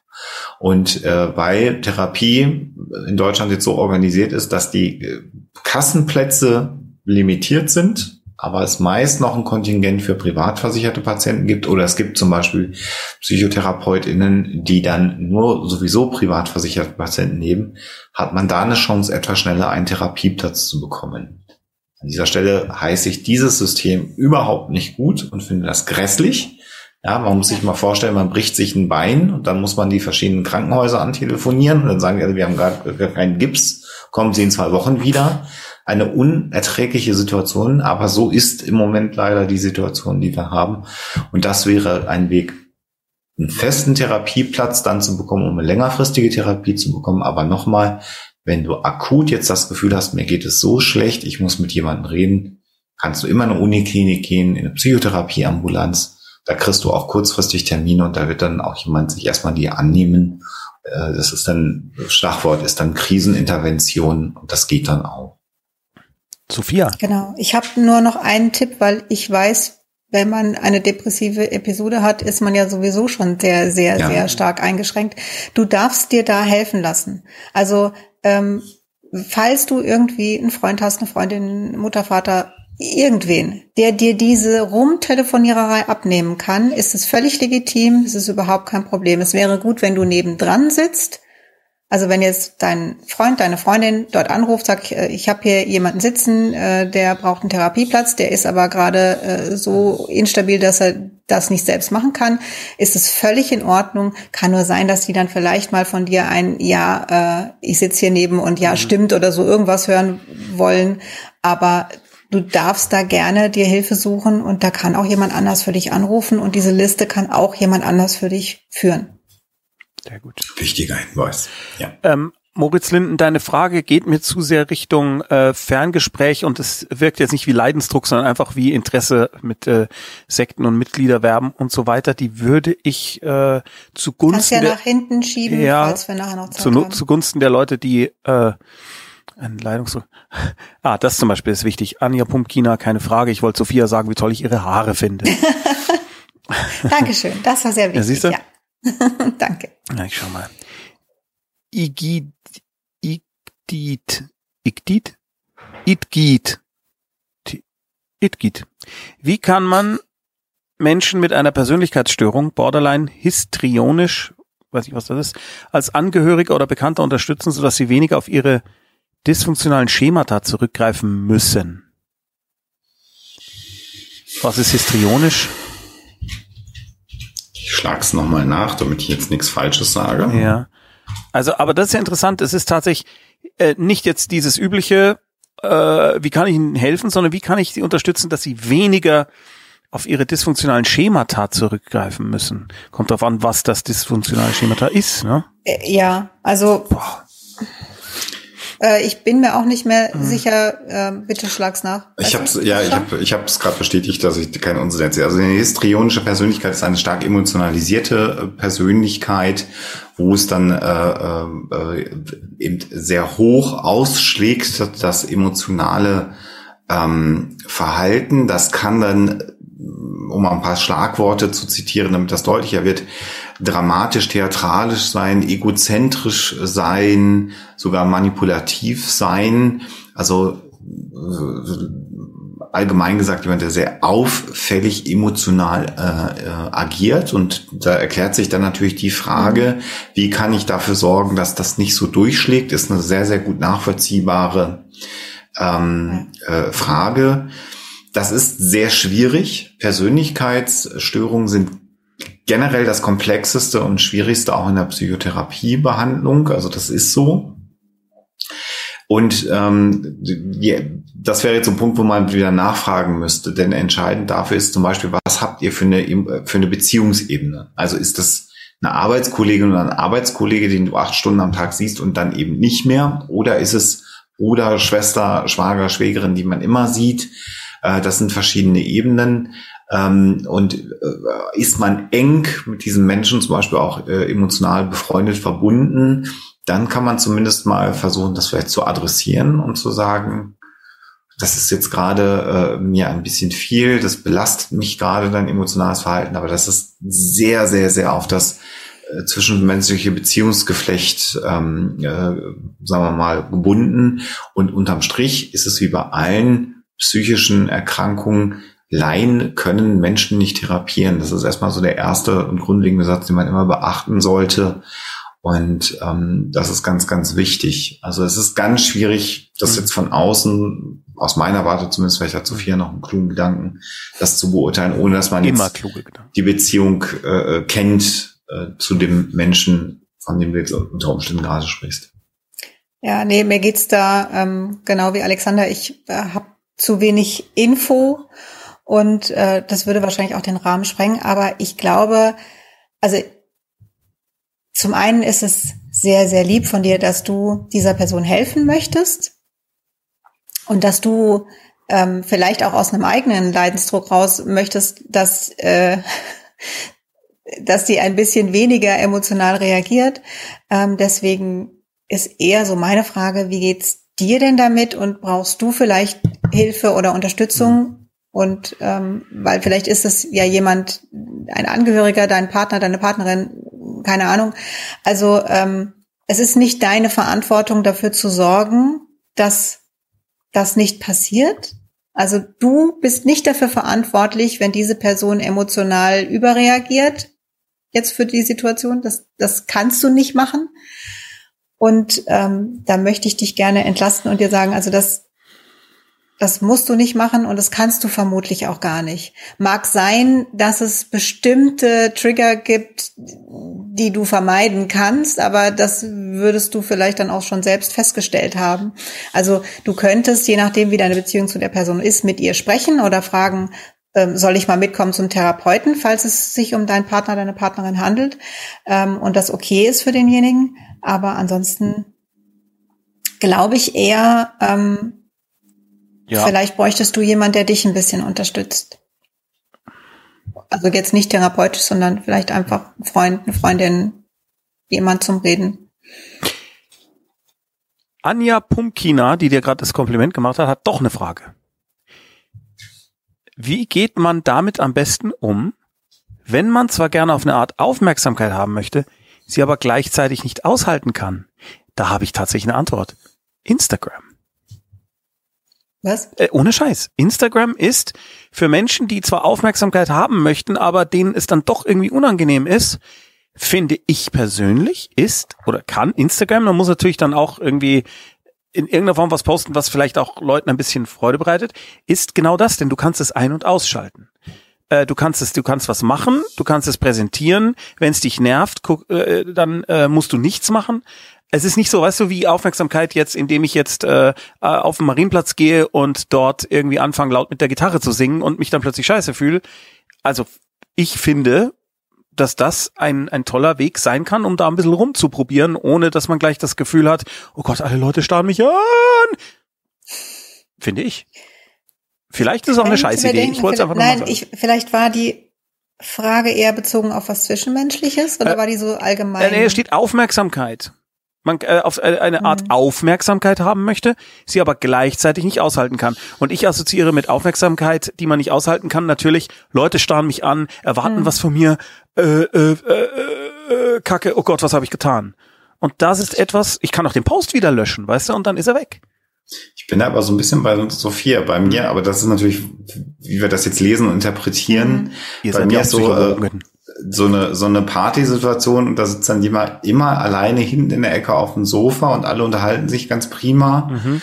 Und eigentlich möchte man dann auch mal sozial interagieren und in dem Moment, wo einer kommt und sagt, mhm. und wie ist es bei dir so, macht man plötzlich zu, weil es einem plötzlich zu viel wird. Also das wäre so eine Situation, wie ich sie vor Augen habe. Dann hilft, also Instagram, ich stimme dir im Grundsatz zu, einfach wenn man das Gefühl hat, ich möchte mit, mit, mit mir, meinen Emotionen oder Dingen, die ich mache, gesehen werden, ist das hilfreich für soziale Situationen, wenn es das eher ist, ich möchte mehr sozial interagieren, ist dann Instagram Klar. auch schon wieder ein sehr großer Krückstock äh, im, im Grunde genommen. Und süchtig machend, wenn es dann so halb funktioniert und frustrierend, wenn es dann gar nicht funktioniert, das äh, will ich auch nochmal sagen, das ist natürlich auch wichtig. Aber die reine Mechanik von mir als komplett emotionslosen Klotz finde ich äh, total praktisch bei Instagram, denn ich mag auch manchmal keine Aufmerksamkeit, man kann sich gar nicht vorstellen, manchmal aber schon und habe festgestellt, damit kann ich das ausleben. Ich wollte es nur gesagt haben. Ja. Aber haben wir jetzt die Frage, haben wir noch einen klugen Gedanken? Jetzt habe ich beschrieben, was mir dabei vorschwebt und ich überlege die ganze Zeit, was könnte man als, als Ratschlag noch es geben? Ist, also auf mich wirkt es wie äh, jemand, der ganz dringend unser soziales Kompetenztraining bräuchte. Ähm, Verkaufst also du jetzt könnte, Nein, nein, nein. Ich könnte, schamlos. Krass, oder? äh, dabei haben wir ja noch gar nichts, was wir verkaufen können. Insofern ja, dies ist, ist keine ziemlich dämlich. Nein. Ähm, Außer für Kanalabos. Ja, aber sowas, weil ich kann mir schon vorstellen, was du meinst, aber mhm. ähm, auch da hätte ich jetzt so ganz viele Fragen. Ne? Welche mhm. Situationen sind das? Ist es mhm. auf eine bestimmte Person bezogen? Hast du das immer? Ähm, ja, da, da, da da müsste ich mhm. jetzt so viel fragen, um dir was Sinnvolles zu antworten, dass wir da, glaube ich, hier an mhm. unsere Grenzen stoßen, leider. Es fühlt sich gerade sehr, sehr blöd an. Ja, aber das ist ja ab und zu so und das macht ja, ja. auch, finde ich, die Professionalität von dieser Runde aus, dass ihr manchmal sagt, weiß ich jetzt nicht und da brauchst du eine Person, mit der du eingehend sprechen kannst. Denn ich meine, das hier ist keine psychologische Beratung. Das sagen wir immer wieder. Ja, zumindest keine Therapie, eine, genau, keine Therapie. keine Therapie, ein ähm, bisschen beraten. Also beraten tut ihr natürlich schon, aber ich meine jetzt keine One-on-One psychologische Beratung, wo man jetzt direkt sagen kann, genau. ja und dann haben die Psychologen das gesagt zu mir und ich muss das jetzt machen. Ja. Das, äh, genau, das darf man auf Twitch auch gar nicht und das wäre auch nicht professionell. Darum ist es total wunderbar, wenn ihr ab und zu sagt, weiß ich nicht. Schlafschaf. Äh, ich meinte jetzt nicht dich, Alexander, sondern ich habe einen Namen vorgelesen. Äh, ich habe einen Monat ich habe vor einem Monat nach einem Jahr überlegen endlich einen Termin beim Psychiater für Diagnostik oder Diagnostik, gibt's Diagnostik, Diagnostik. Diagnostik ausgemacht. Und zwar ist das im April. Jetzt denke ich dauernd, ich stelle mich an, ich übertreibe, ich nehme den Platz weg, anderen geht's viel schlimmer, ich lebe schon mein Leben lang damit, was soll das jetzt helfen? Wie bekommt man die ambivalenten Gefühle bezüglich dessen in den Griff? Ja, das ist, äh, äh, ich überspitze jetzt bitte, ich bin einmal zynisch, was wir hier eigentlich nicht in dem Format sind. Du kannst natürlich mit einem äh, entzündeten Blinddarm sagen, nee, wenn jetzt einer einen Herzinfarkt hat und ich bin mit meinem Blinddarm im Krankenhaus, das kann ich echt nicht machen. Mhm. Ähm, also soll nur heißen, wenn es dir nicht gut geht und du wartest jetzt zwei Monate sowieso schon auf einen Termin, was sehr lang ist, dann nimm den bitte wahr und mach das und du bist derjenige, der jetzt, äh, du hast ja einen Impuls gehabt, warum du das machen möchtest. Und ich bin überhaupt kein Freund davon, dass emotionale Belastung, gerade, ich sage das jetzt mal, will gar nicht von Erkrankung reden, sondern erstmal von emotionaler Belastung, weil Diagnostik wird dann ja feststellen, was es ist. Das darf man nicht werten. Also ist ein Top-Manager, darf der abends nach einem zehn Stunden Tag sagen, ich bin total erschöpft? Und die äh, Mutter, die mit drei Kindern den Tag verbracht hat, darf das nicht sagen, weil der Top-Manager für 100 Mitarbeiter zuständig ist und die Mutter nicht. Also oder diese, umgekehrt. Oder umgekehrt. Das macht überhaupt gar keinen Sinn, sondern jeder hat ja seine eigenen Emotionen und jeder hat das Recht zu sagen, mir geht es nicht gut. Und ich jammer jetzt ja auch wegen meiner Schulter rum. Und es gibt Menschen, denen geht es gesundheitlich viel schlimmer. Trotzdem möchte ich jammern, wenn es mir nicht gut geht. Und du jammerst wirklich extrem, das muss man schon mal sagen. Sehr viel. Du ja. kriegst ja sehr viel ab. Furchtbar. Also auch das, ja. das nächtliche Geschrei so über die Dörfer hinweg. Ah! Ja. Ähm, also äh, ich verstehe deinen Gedanken. Dein Gedanke ist sehr, sehr ehrenwert und das ist ein toller Gedanke, den du hast. Aber auch hier, so ähnlich wie wir es vorhin schon mal gesagt haben, da sei jetzt bitte mal egoistisch, nimm diesen Termin wahr dann stellt ihr fest, was los ist im Idealfall und dann guckst du weiter, wie es weitergeht. Aber äh, du bist jetzt nicht, du nimmst niemanden was weg, sondern du wartest jetzt ja sowieso noch zwei Monate auf einen Termin. Schöner wäre es ja, wenn du nächste Woche das schon hinter dir hättest und dann mehr Bescheid wüsstest. Also das, solche Vergleiche bitte nicht machen. Auch wenn sie, man macht es halt natürlich. Ich kann das sehr, sehr gut nachvollziehen und das ist auch sehr, sehr, sehr lieb, dass du das machst, aber du darfst da jetzt egoistisch sein und auf dich schauen. Kannst du da was ergänzen, Sophia? Äh, nee, also Gut. was Alexander gesagt hast, und du nimmst niemandem was weg. Also hm. du bist ja jetzt nicht in die Praxis gestürmt, an allen vorbei äh, und äh, ja, das hast du nicht gemacht, dann sonst würde ich es anders sehen. Aber du wartest du nimmst niemand was weg, weil du hast jetzt den Termin, der sehr weit in der Zukunft liegt. Bitte, bitte mach das, sag den jetzt nicht ab. Denn ähm, wenn du jetzt wartest, wirst du nur irgendwann wieder einen Termin äh, vereinbaren oder vielleicht dann ein Notfall sein und doch die Leute äh, zur Seite schubsen müssen. Ja. Deswegen. Und weil wir vorhin, äh, weil wir vorhin noch dieses Thema hatten, was die Gesellschaft so erwartet und so weiter. Ich höre da immer so aus diesen, vielleicht auch aufgrund von Klischees, dieses raus von wegen, ach wieso, geh doch mal in die frische Luft, dann geht's ja schon wieder gut. Was, was hast du denn? Das ist doch, dir geht's doch, ist doch alles super in deinem Leben. Ne? Als wie wenn das so von außen käme, will ich jetzt nicht unterstellen, aber äh, du weißt, was ich meine? Fuck it. Es, es, äh, mir geht's bitte schlecht. Bitte nimm diesen Termin wahr. Bitte, ja. bitte. Also echt. Ich glaub's hackt. So. Klabi. Klabi. Bei mir läuft gerade die letzte Verlängerung der aktuellen Therapie. Ich habe Sorge, dass ich in der verbleibenden Zeit nicht alles angesprochen habe und ich habe Angst, dass ich anschließend wieder in, ein, wieder in ein Loch falle. Wie kann ich das verhindern? Ansprechen in der Therapie. Ah, stimmt. In der nächsten Sitzung genau das ansprechen, sagen wir kommen zum Ende. Äh, der Therapieabschluss ist bei einem guten Therapeuten, einer guten Therapeutin ein elementarer Bestandteil der Therapie, weil das immer so ist am Ende einer Therapie. Das muss vernünftig beendet werden. Und das bitte direkt ansprechen in der Therapie. Dafür ist sie da, dass auch diese Sorgen thematisiert werden. Und ähm, dann müsst ihr da gemeinsam äh, dran arbeiten. Und im Zweifelsfall hilft dir der Therapeut dann mal in einer Sitzung klar zu bekommen, was denn dir jetzt noch alles wichtig ist in der verbleibenden Zeit mhm. zu thematisieren. Einfach sagen, dass du diese Sorge hast. Der ist ja für dich da, der soll dir ja helfen. Auch in dieser Situation, der Therapeut, die Therapeutin. Ja. ja. Also sprich das an und du bist nicht allein. Dieses, also dieses Gefühl und diese Fragen, die haben, ich würde mal sagen, fast alle. Mhm. Das, das ist was ganz Normales und Natürliches und, und Logisches, deswegen sprich es bitte an. Und äh, auch vor allem das, äh, was ist danach? Also es gibt schon immer die Möglichkeit einer Nachsorge oder sowas. Also sprich es an, ihr werdet da Lösungen finden und das, wie gesagt, du bist nicht allein damit, ganz und gar nicht. Das ist tatsächlich, also dieses Kapitel ist Bestandteil der Psychotherapeutin-Ausbildung. Ja. Das heißt, Ende einer Therapie. Also das, mhm. deswegen kannst du nicht alleine sein, weil das wird ist Bestandteil der Ausbildung. Das muss man können, auch als Therapeut, als Therapeutin. Du bist nicht allein. Schön, sollte mal jemand einen Song machen. Homeofficer schreibt, gibt es Tipps für die geistige Hygiene bei akutem Krankenhausaufenthalt? Ich habe Anfang der Woche eine Krebsdiagnose bekommen und werde morgen operiert. Ich weiß gerade nicht, wie ich mich fühle. Ich versuche natürlich ruhig zu. Hier, glaube ich, wurde äh, zu verfrüht Enter gedrückt. Mhm. Ja, aber äh, ja, gibt es Tipps für geistige Hygiene bei akutem Krankenhausaufenthalt, äh, in diesem Fall äh, eine Krebsdiagnose von einer Woche, die jetzt operiert wird? Hm.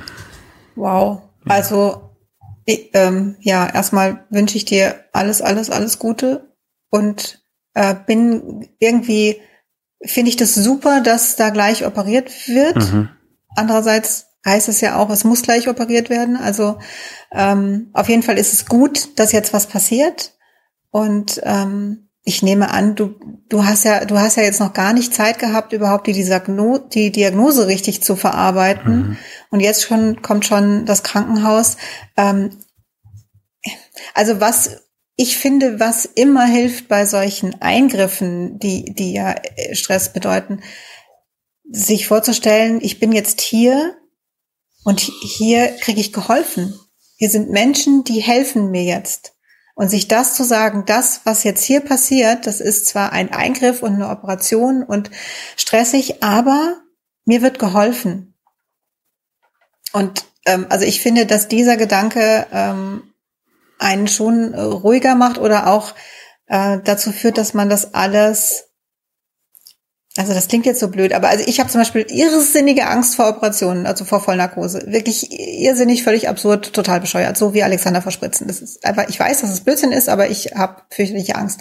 Und mir hilft dann, dankbar zu sein. Dankbar zu sein, dass es überhaupt die Möglichkeit gibt, dass ich operiert werde und dass da jetzt jemand ist, der mir hilft. Also ich weiß nicht, ob du, ob du damit was anfangen kannst. Also vielleicht ist es, ähm, guckst du für dich, was, was kannst du an Gefühl herstellen, ähm, was dich so durch diese Zeit tragen kann. Also wie gesagt, bei mir ist es halt Dankbarkeit gewesen und, und äh, dafür, dass das jetzt überhaupt geht.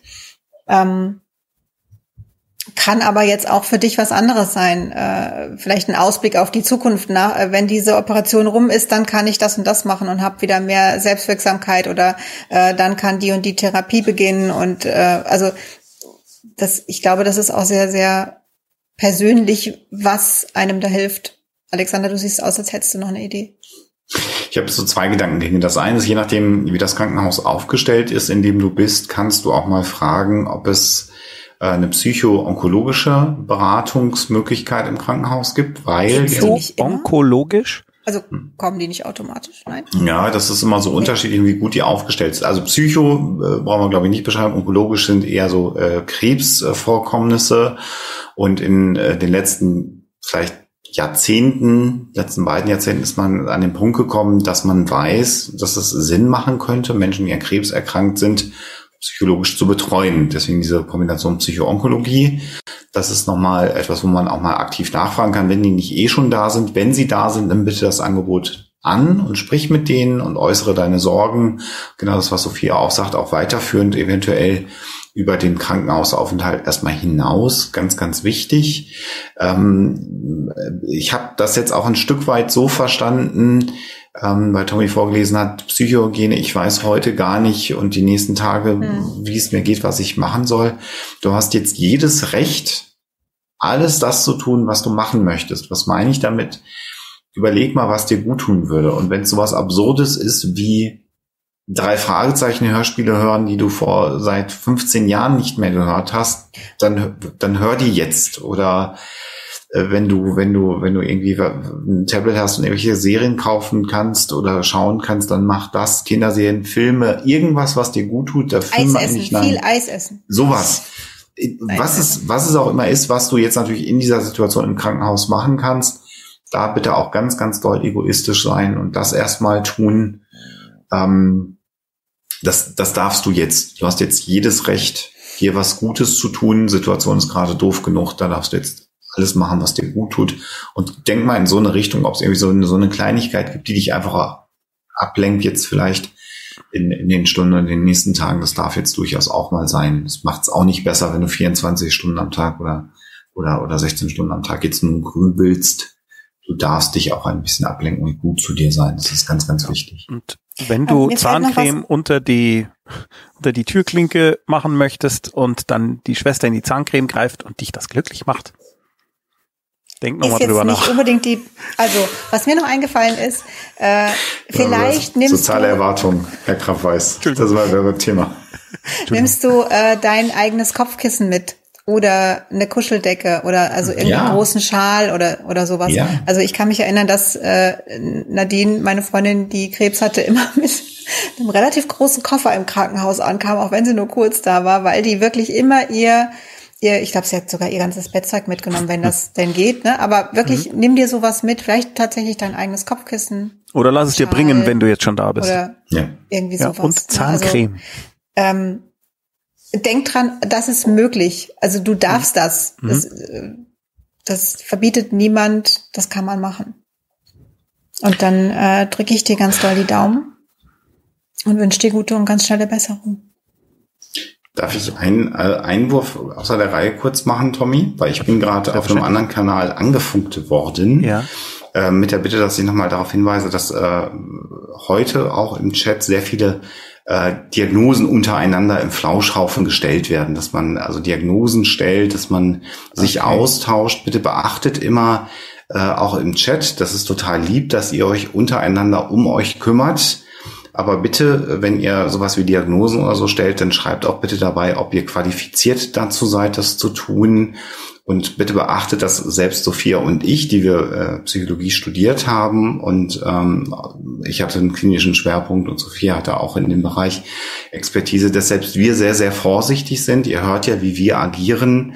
Und ähm, auch wenn ihr den Wunsch habt zu helfen und euch ganz sicher seid, weil ihr vielleicht selber das, was beschrieben wird, kennt und dann sagt, bei mir war es das und das und dann stellt ihr eine Diagnose, beachtet bitte immer, dass ähm, wir alle jetzt dann nicht in letzter Instanz die Experten sind und bitte beachtet auch im Chat, wenn euch da jemand was schreibt oder Empfehlungen gibt, fragt bitte nach, wie die Qualifikation ist, weil das ist ein ganz, ganz sensibles Thema. Wir wollen ja auch nicht, dass es irgendwie schief läuft und da ein falscher Ratschlag, wenn er auch sehr, sehr gut gemeint wird, äh, Sachen schlimmer macht. Also achtet da ein bisschen drauf, äh, äh, flauscht euch ordentlich, aber ich würde sagen, Diagnosen und Therapieempfehlungen stellen bitte nur die Leute, die auch die Qualifikationen dafür haben. Und- das macht es für alle ein bisschen einfacher. Und auch sehr, das, sehr guter Hinweis. ja, und auch das in einem Chat. Ich gehe Also- davon aus, dass wenn Ja. man die Qualifikation hat, man nicht in einem Chat Diagnosen stellt. Verstehe. Und vielleicht haben wir, eine, vielleicht haben wir jetzt auch eine, eine, eine Fan-Community von PsychotherapeutInnen, die inzwischen hier zuschauen. Das mag ja, alles sein. Aber auch dann würde man das, glaube ich, nicht wahrscheinlich tun. eher nicht machen. Also, Also, das bitte, noch mal. ja, finde ich sehr, sehr gut, dass der, dass, dass du den Hinweis gegeben hast. Flauscht euch, äh, das Kräftig durch. Ist schon ganz gar viel. keinen Fall schaden. Nine Pan. Zuerst mal danke für alle Streams und Hörspiele und Bücher. Wir lieben euch sehr. Dankeschön. Wir euch auch. Das bietet mir immer wieder eine Auszeit. Im Moment habe ich das Gefühl, dass mir alles zu viel wird und ich zu wenig alleine bin mit zwei Kindern. Ich bemerke, dass ich mich immer weiter zurückziehe und möglichst null soziale Kontakte möchte. Habt ihr Tipps, wie ich da rauskomme? Da sagt der Tommy, warum willst du denn da raus, wenn du das brauchst? Aber gut. Da würde dir Sophia sagen, ähm, ich lese da schon ein bisschen raus, dass die Person nicht so ganz glücklich damit ist, sich zurückzuziehen. Du Ja, bist ja. ja. sehr, sehr glücklich, wenn du keinen sehen musst. Ja. Das ist ja der feine Unterschied. ja, Ähm, aber äh, Sophia Ja, macht ja. gleich das ganz emotional. Ich beschreibe, ich kenne es von mir selber auch. Es gibt Phasen, wo ich sehr froh bin, wenn ich mich in mein Schneckenhaus zurückziehen kann. Dann hilft mir das ganz, ganz doll viel. Das heißt, diese Tendenz zu haben, da sind wir auch wieder bei sozialen Erwartungen, ist völlig normal. Also wenn die das erstmal gut tut und du sagst, ich muss mich jetzt ein bisschen rausnehmen und das ist mir alles ein bisschen zu viel, dann tu das bitte. Aber wenn der Moment kommt, äh, wo du sagst, jetzt leide ich da ein bisschen drunter, ähm, dann solltest du mal schauen, das wäre mein Tipp und Sophia wird das gleich bestimmt noch besser beschreiben können, mit welchen Du bist so Menschen, lieb. mit welchen Menschen äh, könnte ich mir denn jetzt äh, vorstellen, ähm, mich mal äh, zu treffen? Ähm, und äh, da hat Tommy jetzt eben das Pech, wenn es mir ganz schlecht geht, dass ich dann irgendwann einfach vor der Tür stehe. Das ist dann leider so, wenn Ja. ich mich auf den Weg mache gestern erst. Das war krass. äh, kommst du nicht mehr raus aus der Nummer. Ähm, aber äh, also das wäre mein, also A, ist es okay, sich mal rauszunehmen. Man muss nicht das totale Herdentier sein, auch wenn das immer so dargestellt wird. Und wenn du aber das Gefühl hast, ich möchte jetzt wieder jemanden sehen, dann überleg mal, wer würde dir denn gut tun, wen könntest du jetzt gut um dich haben? Und wenn der dann, wenn das aber jemand ist, der zum Beispiel so ein Herdentier ist und du weißt, wenn ich den anrufe, dann sagt er sofort, prima, dann rufe ich noch Bibi, Tina und was weiß ich wen an, dann machen wir eine große Sause, dann darf man auch mal sagen, du, ich würde mich gerne mal mit dir alleine treffen wollen. Mir ist gerade nicht nach so vielen Leuten. Da sind wir auch wieder bei sozialer Kompetenz. Dann darf man das auch mal äußern. Und wenn es ein guter Freund, eine gute Freundin ist, dann wird sie das auch verstehen. Das darf man auch mal ähm, sagen. Das wäre so mein mein Tipp, weil da, auch diese Situation gibt es dann ja, dass man dann plötzlich wieder gezwungen ist, mit ganz vielen Leuten zusammen zu sein, was man gar nicht will. Ja, ich habe die alle verschreckt, das ist bei mir vorbei. Sophia, kannst du was ergänzen? ähm, nicht so wirklich viel, weil alles, was Alexander gesagt hat, ich fand das jetzt auch gar nicht so unemotional, wie du dich da jetzt Ich lerne ja von hast. dir. ähm, ich Gut. glaube, also ich glaube, es ist normal, dass man so Phasen hat mit zwei Kindern, wo es einfach mal schwierig ist und man ist kaputt und ähm, dann ist das auch okay. Vielleicht kannst du das so ein bisschen über Nachrichten schreiben oder so machen. Also äh, ich merke das bei mir immer, wenn ich so zu kaputt bin, um mich mit jemandem zu treffen, ähm, kann ich aber trotzdem mit demjenigen vielleicht ein paar Nachrichten hin und her schreiben und das äh, erzeugt ja auch ein bisschen Nähe und du hast ein bisschen Austausch. Also vielleicht könntest du erstmal sowas machen, falls du das nicht schon tust. Und ähm, hm. wenn du aber das Gefühl hast, das ist falsch, dass ich mich jetzt hier zurückziehe. Also es, irgendwas klang da so ein bisschen raus. Ja. Äh, da weiß ich jetzt nicht. Also ja, ob es die Erwartungen hast von du wirklich sind, das oder? Gefühl, es ist falsch oder nicht? Aber wenn du wenn du das fühlst und denkst, das ist nicht richtig, mir würde das besser gehen, wenn ich das machen würde, dann versuch's mal. Und das, das reicht ja, wenn du sagst, ähm, also wenn du es vielleicht für dich zeitlich eingrenzt, dass du äh, zu irgendjemand sagst, du, ich bin einkaufen äh, und habe danach noch einen Termin, den kannst du ja vielleicht auch erfinden, wenn dir das ansonsten schwerfällt. Ich habe jetzt eine halbe Stunde Zeit für einen Kaffee. Mhm. Also, dass du einfach was zeitlich begrenztes für dich mal versuchst und guckst, wie fühlt sich das denn an? Und wenn es dir zu viel ist, dann ist halt jetzt gerade eine Zeit, wo es zu viel ist. Also Vielleicht bist du einfach nur wahnsinnig, wahnsinnig müde und ähm, vielleicht müsste man mal gucken, kann dir jemand was abnehmen. Und richtige Freunde sollten da auch kein Problem damit haben. Die sind auch nach einem Jahr im schlimmsten Fall noch Freunde. Ja, bestimmt. Und das kannst du, also das kannst du ja auch über, über Nachrichten machen. Du kannst hm. es ja auch sagen, kannst sagen, es tut mir leid, ich bin im Moment zu kaputt, ähm, um mich zu treffen. Hummel! Das ja, Entschuldigung. Ich, ich wollte gerade sagen, also jetzt, wo nicht mehr 850 Kilometer zwischen uns liegen, haben wir so erstaunlich selten getroffen, weil ja, krass, mehr als einmal vormittags die Idee stand, auch heute Abend könnten wir eigentlich mal irgendwie äh, ja. uns eine Pizza kommen lassen oder so. Und irgendwer aus dem Verbund hat dann festgestellt, nee, ist mir zu viel, ich bin total fertig, ich habe ja. so, heute so, lass mal lieber verschieben. Und da ist nie einer Gram, sondern alle sagen, prima, schlaf schön, ruh dich aus, blöde machen wir die Tage. Ja. ja. gut, das sagen wir dahinter. Nein, aber das äh, und zwar beidseitig. Ja. Also da geht dann auch nichts verloren, sondern ganz im Gegenteil. Ähm, es wäre ja schlimmer, wenn man sich dann total gequält Furchtbar. auf einer bewegt und dann feststellt, boah, war das ein blöder Abend. Also dann lieber, wenn alle Lust haben, wenn alle wach sind genau. und, und in der Lage sind, ist dann viel, viel besser. Da haben alle mehr davon. Die meisten Menschen mögen das auch total gerne, wenn man offen und ehrlich zu ihnen ist. Es fühlt sich manchmal komisch an, wir haben das auch so ein bisschen anders gelernt, so in Form von, kannst du nicht sagen, es muss einmal mhm. höflich, aber die aller, allermeisten Menschen sind da sehr dankbar und fühlen sich total wohl damit, wenn man ehrlich sagt, das ist mir gerade zu viel. Hummelhörnchen. Wie kann man verhindern, beim Arzt seine Symptome zu schildern, ohne in Tränen auszubrechen?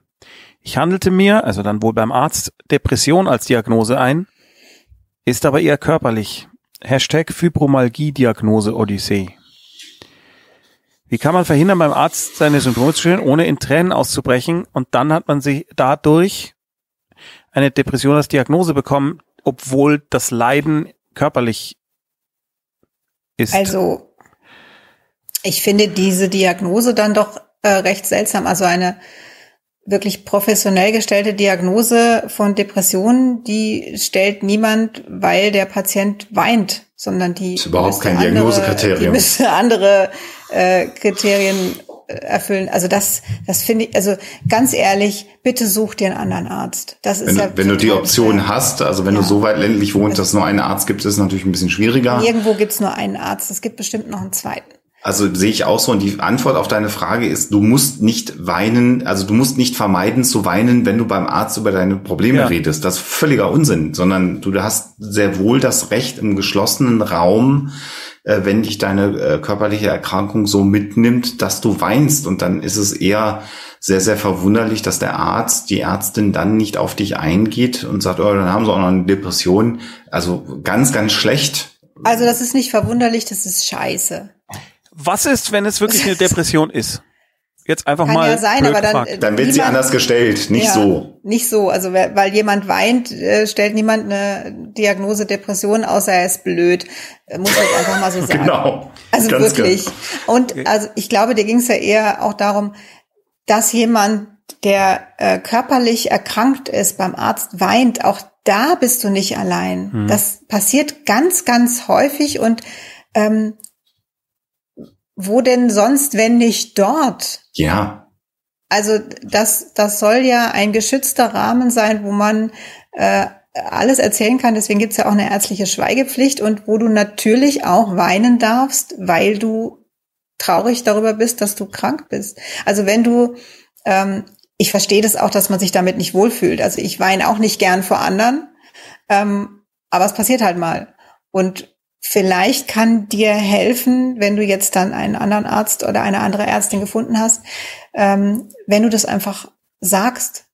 Also wenn du, Vorher? Wenn du reinkommst, sagst, ähm, tut mir leid, ich werde wahrscheinlich jetzt gleich anfangen zu weinen, wenn ich Ihnen das alles schilder. Das ist mir total unangenehm, aber es ist halt so. Und dann wird der Arzt oder die Ärztin sagen, das ist überhaupt kein Problem. Und wenn der dann irgendwie was Blödes sagt oder die, dann äh, wünsche ich dir die Kraft, aufzustehen und zu gehen und dann schreibt mir danach eine Nachricht, weil ich finde wirklich, ich bin, ich, ich war so oft bei Ärzten und habe mich blöd behandeln lassen und habe dann dumm da gesessen und bin nicht und habe hinterher gedacht, warum bin ich denn nicht aufgestanden und gegangen? Ja, weil ich so lange auf den Termin gewartet habe, weil ich den Parkplatz gesucht habe und und und. Mhm. Und ähm, ich finde, es müsste viel mehr gemacht werden. Ich finde, dass alle Patienten, die sich vom Arzt blöd behandeln lassen müssen, mitten drin aufstehen sollten und gehen. Wir haben eine freie Arztwahl in Deutschland ja. und das ist auch gut so. Und du musst so, dich nicht blöd behandeln lassen. Ja. Und ich wünsche dir eine ganz, ganz liebe Ärztin, ganz lieben Arzt. Ich habe äh, eine Frage dazu, weil dieses äh, Fibromyalgie, das ist ja schon, also das ist schon etwas, was schwer belastend ist. Kann denn nicht trotzdem eine Therapie in irgendeiner Form generell da sowieso auch helfen? Also weil wir jetzt natürlich gesagt haben, also ihr habt jetzt gesagt, nee, nee, nee. Und ich habe mir so gedacht, naja, vielleicht ist es ja hilfreich. Also nicht jetzt ums Weinen abzustellen. Das ist völlig legitim zu weinen. Das meine ich damit gar nicht. Aber das heißt jetzt nicht zwangsläufig, dass es nicht vielleicht hilfreich wäre. Oder? Ja, Moment, Moment. Ähm, also, wir müssen ja trennen, Tommy. Die Frage war ja, wie kann ich es vermeiden? Genau, da haben wir gesagt, man muss weinen. es nicht vermeiden. Punkt. So. So bei der Fibromyalgie ist es eine Schmerzerkrankung und natürlich ist es völlig richtig, dass es äh, auch äh, schmerztherapeutische Verfahren, auch psychotherapeutische Verfahren bei chronischen Schmerzpatienten gibt. Das hilft aber nichts, wenn du mit einer vorgeblichen Depressionsdiagnose zu einem Therapeuten gehst, sondern da muss dann relativ klar sein, wir müssen hier eine Schmerztherapie machen. Und Schmerztherapien sind in der Regel Kombinationen aus medikamentöser Therapie, dann sind wir wieder bei den Entspannungsverfahren und weiteren äh, Dingen. Das ist eine komplett andere Form. Das heißt, eine falsche äh, Diagnose mhm. hilft dir da gar nicht. Das ist ja so, als ob du dir den Arm brichst und er sagt, naja, das Bein sieht auch komisch aus, machen wir gibt's ums Bein. Das, das hilft dir ja bei deinem Armbruch dann nicht. Ich überspitze jetzt. Also insofern ähm, bestimme ich dir zu, dass eine grundsätzliche Psychotherapie oder eine Schmerztherapie mit psychotherapeutischen Ansätzen sehr, sehr hilfreich sein kann. Ist aber ein ganz anderer Topf, okay. um es denen dann gehen würde. Und das müsste aber auch ein Arzt, der weiß, dass äh, du da an einer Fibromyalgie leidest, eigentlich auch wissen. Verstehe. Und wenn du weinst, würde ich sagen, belastet, also da würde ich als Nicht-Arzt trotzdem sein, das scheint sie ja sehr zu belasten, das Thema. Sollen wir mal gucken, ob wir irgendwas mhm. mit im Rahmen einer Schmerztherapie machen, weil, damit sie so ein bisschen Druck verlieren. Also das wäre der adäquate Umgang Verstehe, ja. mit Weinen wegen der Erkrankung beim Arzt. Kannst du der Alexa glaube, sagen, sie soll jetzt nicht saugen? Das ist der, das ist der Lüfter gerade. Ich weiß nicht, warum der jetzt gerade sich entschieden hat, einmal durchzulüften. Die Alexa kommt so rein und saugt so um dich rum. ich, ich, du spielst auf das Geräusch an, ne? Das war ja, jetzt ja, der genau. Laptop gerade, der hat einmal okay. Hat aufgehört, ja. Ähm, ich Ja. glaube, Tommy, was, was du meintest, ist, es könnte ja sein, dass man sowohl diese Erkrankung hat als auch Ja. eine Depression. Auch das, ja. Ähm, habt ihr gemerkt, wie toll ich mich um das Wort, das ich nicht aussprechen kann, rumlaviert habe, diese Erkrankung? Fibrolol. The palate Also natürlich, natürlich ist es möglich, dass beide Erkrankungen äh, parallel existieren. Das klang jetzt aber überhaupt nicht so, Mhm. denn wenn jemand eine Depression hat, dann hat er eine Ahnung davon, dass diese Diagnose richtig sein könnte und das klang jetzt überhaupt nicht so. Deswegen Sehr haben wir gut. so reagiert. Ja, ich bin ja auch wirklich, wirklich. Ich bin ja nicht mal ein Viertelpsychologe, weil ich zusammen mit Christian von Asta, meinem verehrten Co-Autor, nicht mal ein halber bin. Insofern, Du bist überhaupt kein Psychologe. ich bin überhaupt kein Psychologe. Du Moll, hast aber manchmal gute Ideen. ja gut, aber das haben Hamster auch. Mollbiologe 98. Ich hoffe, es ist okay, wenn ich die Frage stelle. Ja, ich weiß, das Thema kam schon. Egal. Entschuldigt bitte, musst du nicht. Nun zu meinem Anliegen. Meine Mutter ist alkoholabhängig und das belastet mich sehr stark. Meine Gedanken kreisen selbst immer um Alkohol, da ich fast krankhaft versuche, den zu vermeiden, weil ich eine starke Angst davor habe, auch süchtig zu werden. Damit bestimmt der Alkohol nun auch mein Leben fast komplett. Habt ihr Tipps? Mhm. Es gibt Beratungsstellen für Co-Abhängige, so nennt man das. Das können Ehepartner sein, Familienangehörige. Das ist auch durchaus bekannt. Ähm, da kann man auch zum Beispiel bei einer, bei einer Drogenberatungsstelle sich mal informieren, äh, auch wenn man selber eben nicht äh, suchterkrankt ist. Äh, aber dieses Phänomen, was du beschreibst, ist bekannt. Also auch da bist du wieder überhaupt nicht alleine oder ein Sonderfall. Und das hat auch jetzt äh, nichts damit zu tun, dass es deine Mutter ist, obwohl es bei Suchterkrankungen gewisse genetische Dispositionen geben kann, aber es ist ein ganz anderes Blatt. Ist bekannt, dass Menschen, die äh, eng mit äh, suchterkrankten Menschen zu tun haben, darunter leiden und auch psychische Probleme entwickeln können. Und das äh, ist das Stichwort Co-Abhängigkeit. Und da kann man sich Hilfe suchen unter dem Stichwort.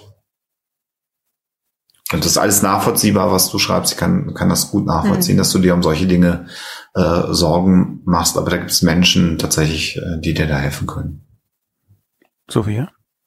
Ich möchte nur wiederholen, da bist du nicht allein. Sehr gut. Das passiert ganz, ganz vielen Ja. Angehörigen. Ich kann Orange und Rot nicht richtig lesen. Das ist echt abgefahren. Ist aber, glaube ich, äh, typisch. Jackie von Gilead. Hallo, erstmal vorweg. Seit 2014 bin ich treue Hoaxilla-Hörerin. Ich liebe Wow. auch das Format der Ferngespräche. Jetzt zu meinem Anliegen. Das ist sehr lang. Eieiei. Krass, ne? Seit 1,5 Jahren bin ich in psychotherapeutischer Behandlung. Bisher fand ich unsere Sitzungen sehr hilfreich.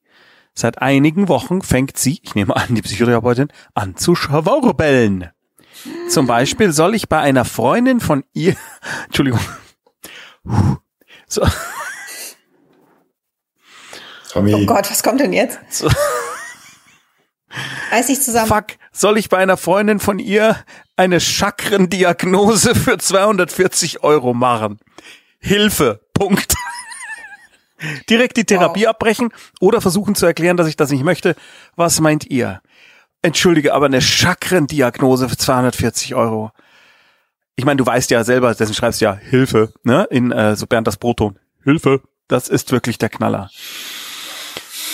Also ich, ich glaube, schwierig. diese Frage kannst nur du dir beantworten. Mhm. Mhm. Weil natürlich äh, ne, haben wir so das erste Gefühl, der erste Gedanke ist, äh, um Gottes Willen, das geht ja mal gar nicht. Ist, also ich würde natürlich auch diese Mach nicht die Chakren, Therapie. was immer nicht machen. Nein. Aber wenn du seit eineinhalb Jahren gut mit dieser Therapeutin arbeitest, dann habt ihr einen gewissen Rat zueinander, dann ist da eigentlich ein gutes Therapeutin-Patienten-Verhältnis. Und das ist wirklich viel wert. Und das ist jetzt gerade gestört worden. Aber ich glaube, da kannst nur du für dich wissen, wie sehr gestört ist denn das jetzt? Ähm, ist es so gestört, dass ich jetzt diese Therapie nicht mehr so für mich nutzen kann, wie Mhm. es vorher war? Mhm. Oder kann ich das ansprechen und wir können das irgendwie regeln und äh, wieder ein bisschen an dem Punkt anknüpfen, an dem wir vorher waren? also probieren würde ich es auf jeden Fall, ne? Denn du hast jetzt da schon eine längere Zeit eine Therapie hinter dir, die du ja positiv bewertet hast. Mhm. Das heißt, gib dieser Therapeutin die Chance und erklär ihr das, sag, ich will das nicht machen. Ich fühle mich da auch blöd mit jetzt in der Situation. Ähm, und dann schau, ob ihr wieder so einen Draht zueinander finden könnt, dass du die Therapie gut für dich nutzen kannst. Also ich würde jetzt aufgrund dessen dir nicht raten, brich die ab. Sondern mhm. probier erstmal, wie fühlt sich das an? Ähm, geht es noch weiter? Oder ist es jetzt für dich, also was ich auch verstehen könnte, wenn du sagst, tut mir leid, ich kann die nicht mehr ernst nehmen. Ich es so geht einfach nicht mehr. Gott, wenn du an diesem Punkt bist, dann würde ich dir raten oder rate ich dir, such dir jemand anderen auch das könnte ich verstehen. Das ist tatsächlich schwierig und ich finde es nicht so geil, dass die dir jetzt sowas empfohlen hat. Vor allem nicht was etwas, was dich was kostet. Das ist schon also ja. Und ich also äh, du hast ja selber offensichtlich deutlich Kraft. Das gibt es ist Chakren sind totaler Quatsch muss ich jetzt noch ein R einbauen, damit das klar ist. Und das dann auch noch Geld dafür von der Freundin. Also ich find's unseriös und furchtbar. Aber natürlich. Aber ich verstehe total und ich finde, das ehrt dich wieder mal sehr, Sophia, dass du das so siehst. Und es ist auch auf eine Art irgendwie pragmatisch, äh, was ich toll ja, finde. Ne? Wenn man sagt, du, wenn ich mich ansonsten bei dir wohlfühle und jetzt einfach das abgebogen kriege und sage, und bitte schlagen Sie mir vielleicht dergleichen nicht mehr vor, das ist, das belastet mich wenn die das dann aushält, ist sie vielleicht tatsächlich trotzdem, ich traue es mich gar nicht zu sagen, vielleicht nicht die eine objektiv gute, aber die passende. Ich kann es. Okay. Ja, Nein, da, da sind wir tief im tief im Graubereich. Das eine ja. ist, ob man schwarz-weiß denken möchte oder nicht, aber ich stimme Sophie an allem, was sie gesagt hat, zu. Ob man schwarz-weiß denken möchte. Oh. Trotzdem tut mir das sehr ja. leid. Das ist, das, das ist ungenommen. kein schöner Moment, Nein. wenn man eigentlich sich da so wohlfühlt und dann kommt da sowas. Definitiv. Oh Gott. Mann, ja. Nach acht, nach acht Jahren äh, oh. Huxilla und dann, ja, und dann das. Chakra, da, das tut mir das wirklich ganz schlimm. Das ist, ich habe mich, ich habe mich mal mit einem Orthopäden gestritten, als er mir eine sehr merkwürdige Therapieform empfohlen, empfehlen wollte und ich ihn gefragt habe, wie denn die Evidenzen dafür aussahen. Das war das letzte Mal, dass ich in der Praxis war, aber der war so sauer, dass ich mich Evi, angemaßt habe. Ja, original. Was meinen Sie damit? Ja, ich sag die Wirksamkeit der Therapie, die Sie mir vorschlagen. Da weiß ich nicht, so 50 Prozent, entweder das wirkt oder das wirkt nicht. Dann habe ich gesagt, ich soll es oh. aber selber bezahlen. Oh. Ja. Das dann, war die Antwort. Ja. Ach, Orthopäden sage ich dann nur Orthopäden. Ja. Oh. Total genervt. Ja. Chaosmörchen. Ich arbeite. Sehr schöner Name. Ja. Das löste jetzt gerade die Anspannung der Chakren ja. bei mir. Chaosmörchen. Finde ich sehr schön. Ja. Ich, ich arbeite in der ASP, in der ambulanten Sozialpsychiatrie, bin Sozialarbeiterin und habe das Gefühl, den KlientInnen nicht gerecht werden zu können. Oft weiß ich nicht, was ich Hilfreiches sagen kann. Jobwechsel angesagt oder ist das Impostor-Phänomen am Werk? Boah. Das kann ich nicht beurteilen. Das kannst nur du. Ähm, ich find's toll, dass du dich so hinterfragst und dass du ähm, das Gefühl hast, ich, ich möchte da mehr helfen, mehr machen. Ähm, mein erster Gedanke war, magst du dich mal umschauen nach einer Weiterbildung irgendwie? Also, mhm. ne, wenn du so konkrete Fragen hast oder sagst, also gerade bei den und den Patienten habe ich das Gefühl, da komme ich nicht weiter oder so, dann ähm, eine Weiterbildung oder ich hoffe, ihr habt sowas wie Supervision. Mhm. Es dort mal ansprechen, weil das kann natürlich sein, also dazu wissen wir jetzt viel zu wenig. Möglicherweise hast du das Gefühl bei Patienten, denen du auch nicht jetzt helfen kannst in Form von ich verbessere irgendwas, sondern denen kannst du vielleicht nur helfen, nur in Anführungszeichen, indem du für sie da bist und zuhörst. Mhm. Und dann ist das schon sehr viel. Also ich würde dir da raten, frag jemand, der mehr Einblick hat in deine Arbeit und in die Patienten, die du betreust. Mhm. Ich habe äh, in der Zeit, in der ich äh, ein Praktikum in einer ähm, psychosomatischen Klinik gemacht hat, gab es zwei Fälle, wo relativ deutlich war, dass äh, das gesamte Team den PatientInnen ähm, ja nicht so helfen können wird, wie man es vermutet. oder wie man meint, man müsste es tun, aus verschiedensten Gründen. Und das war für mich damals sehr schwer zu ertragen. Also das Wissen zu haben, dass da jetzt jemand in einer geschützten äh, ja, Kur im Grunde genommen ja ist, wo man, wo man sich sehr gut, sehr umfänglich um diese Person kümmert und dann irgendwann kommt die zurück in das echte Leben und da sind die Bedingungen dann halt wieder ganz andere. Und du kannst aber nicht Menschen sagen, ziehen Sie in eine andere Stadt, sehen Sie Ihr Umfeld nie, nie wieder, machen Sie das, das, machen Sie nicht das. Das ist nicht der Auftrag, den in dem Fall eine Psychotherapie hat. Das kann man versuchen anzustoßen, versuchen, dass PatientInnen da so einen gewissen Einblick haben. Und wenn ich mir jetzt vorstelle, der soziale Dienst, du siehst ja dann auch wirklich die Schattenseiten der Gesellschaft und das sind unter Umständen auch Situationen, wo du auch als die perfekteste ausgebildete, weitergebildete Kraft hast du unter Umständen auch nicht die Option, es für jeden Menschen gut zu machen. Das ist unerträglich. Also ich kann es, wie gesagt, sehr gut nachfühlen. Und insofern möchte ich nochmal den einen Punkt unterstreichen, den Sophia in einem Satz gesagt hat. Vielleicht ist es aber schon nicht Imposter-Syndrom, sondern vielleicht ist es überhaupt schon ganz, ganz viel, dass du für diese Menschen überhaupt da bist, dass die überhaupt mal mit dir reden können, dass du eventuell Empathie zeigst, ihnen zuhörst mhm. und äh, vielleicht auch sagst, ja, sie haben gerade eine schwierige Situation. Alleine das kann auch schon helfen. Das heißt, die Frage ist ja hier auch, was ist dein formaler Auftrag, den du hast diesen Menschen gegenüber? Und B, was ist das, was du dir selber auf deine Schultern legst? Und ist das überhaupt realistisch, was du äh, möchtest? Und das ist so ein bisschen wie der Punkt, ich möchte jetzt bitte Frieden auf der Welt und dass niemand mehr hungert und dass niemand mehr flüchten muss. Aber mir würde jetzt alleine keine Möglichkeit einfallen, das hinzubekommen. Und da musst du vielleicht nochmal auch in dich gehen, ob es vielleicht etwas davon ist, dass du sagst, eigentlich müsste ich noch viel mehr machen, aber du kannst es formal gar nicht ähm, weil alle Rahmenbedingungen dir das gar nicht erlauben. Das ist ganz, ganz schlimm, ganz, ganz schwierig. Und dann hilft aber das, was Sophia auch wieder sagt. Ich hoffe, dass du dann vielleicht auch eine Supervision hast, wo du genau diese Punkte mal besprechen kannst, wenn es das ist. Weil dafür ist im Grunde genommen dann mal eine Supervision da, die dann nochmal hilft, das auch ein bisschen für dich einzusortieren und einzuordnen. Also mein erster Gedanke war, du hast ja einen Job und machst einen Job. Also, weißt du, von wegen, äh, äh, weil es für mich so klang wie, ja, muss ich jetzt noch zusätzlich und jetzt irgendwie müsste ich doch noch. Du hast einen Job, der ist wichtig und damit hilfst du schon per se. Und wenn du dann auch noch nett bist dazu. Gut, das alleine nett reicht es nicht, aber ja. ich glaube, ja, kompetent das, und was nett du meinst, ist schon, ist schon ja. richtig. Aber was mir jetzt noch einfiel, weil du gefragt hast, Jobwechsel. Ähm, also ich wünsche mir natürlich, dass du diesen Job weitermachst, weil an dieser Stelle genau Menschen wie du, die so reflektiert sind und sich ja. hinterfragen mhm, und ja. so sehr möchten, dass sie den anderen gut geht und so sehr helfen möchten, die sind da wichtig und die werden da gebraucht. Deswegen wünsche ich mir, dass du diesen Job weitermachst. Aber wenn du jetzt mal so in dich reinfühlst und das vielleicht auch mal ein bisschen mit dir rumträgst, ist, wenn es so ist, dass der Job womöglich dich kaputt macht, dann ist ein Jobwechsel richtig.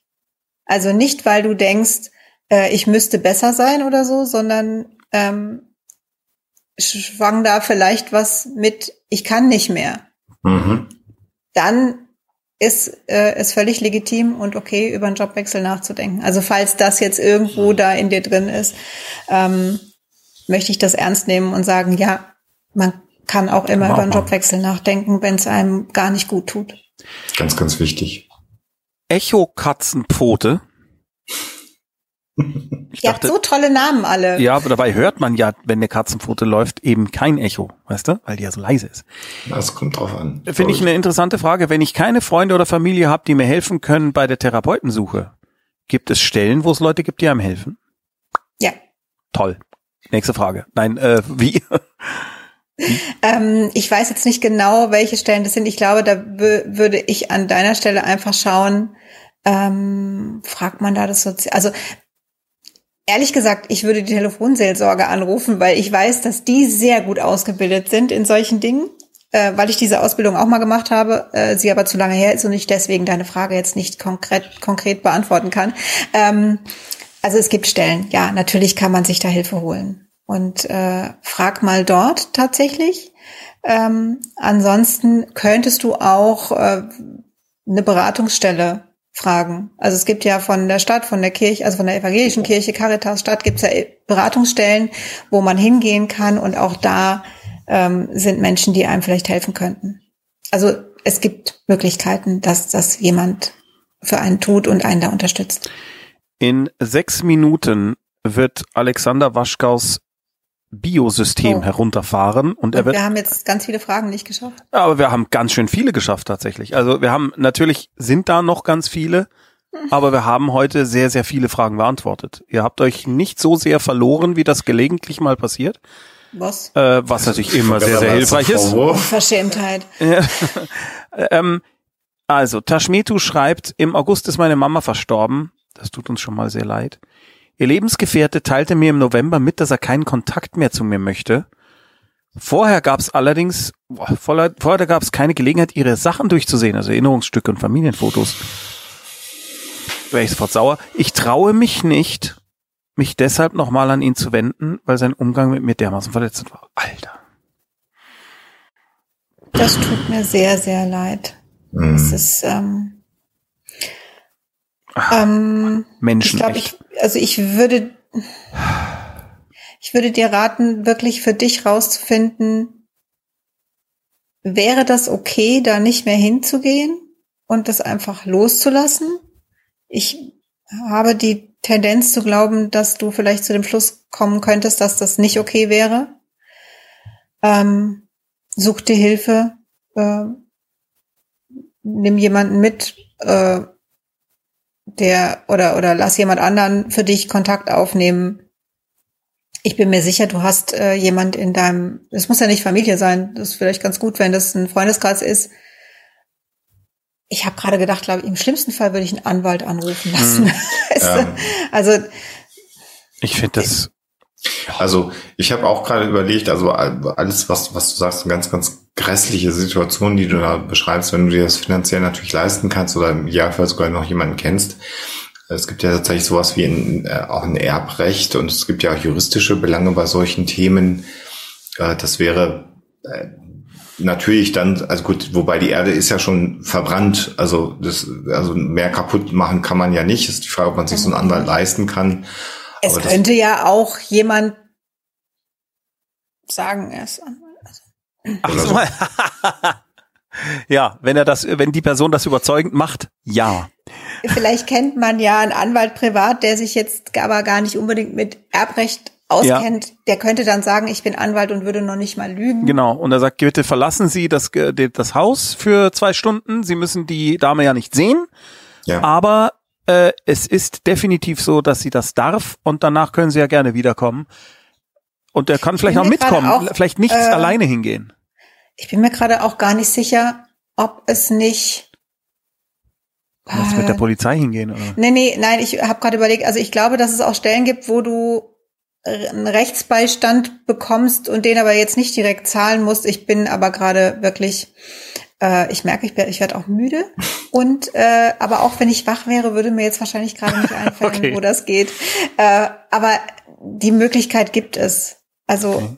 sich da Hilfe holen, gerne auch von jemandem, der äh, nicht zur Familie oder zum Freundeskreis gehört. Äh, also such dir jemand, der deine Interessen da vertritt. Denn ich glaube, du musst da noch mal hin, um Sachen durchzusehen ja. und was wenn es nur ein paar Kleinigkeiten sind, ja. für dich mitzunehmen. Nimm den kleinen Donner mit mit seinem Hammer. Aber äh, genau den ersten Punkt nochmal wirklich die Fragen. Also das ist, das wird dich emotional belasten, wenn du diesen Weg mhm. angehst. Das muss dir auch klar sein. Und wenn du sagst, aber ja, das ist mir so wichtig, dass ich das machen muss, dann mach's.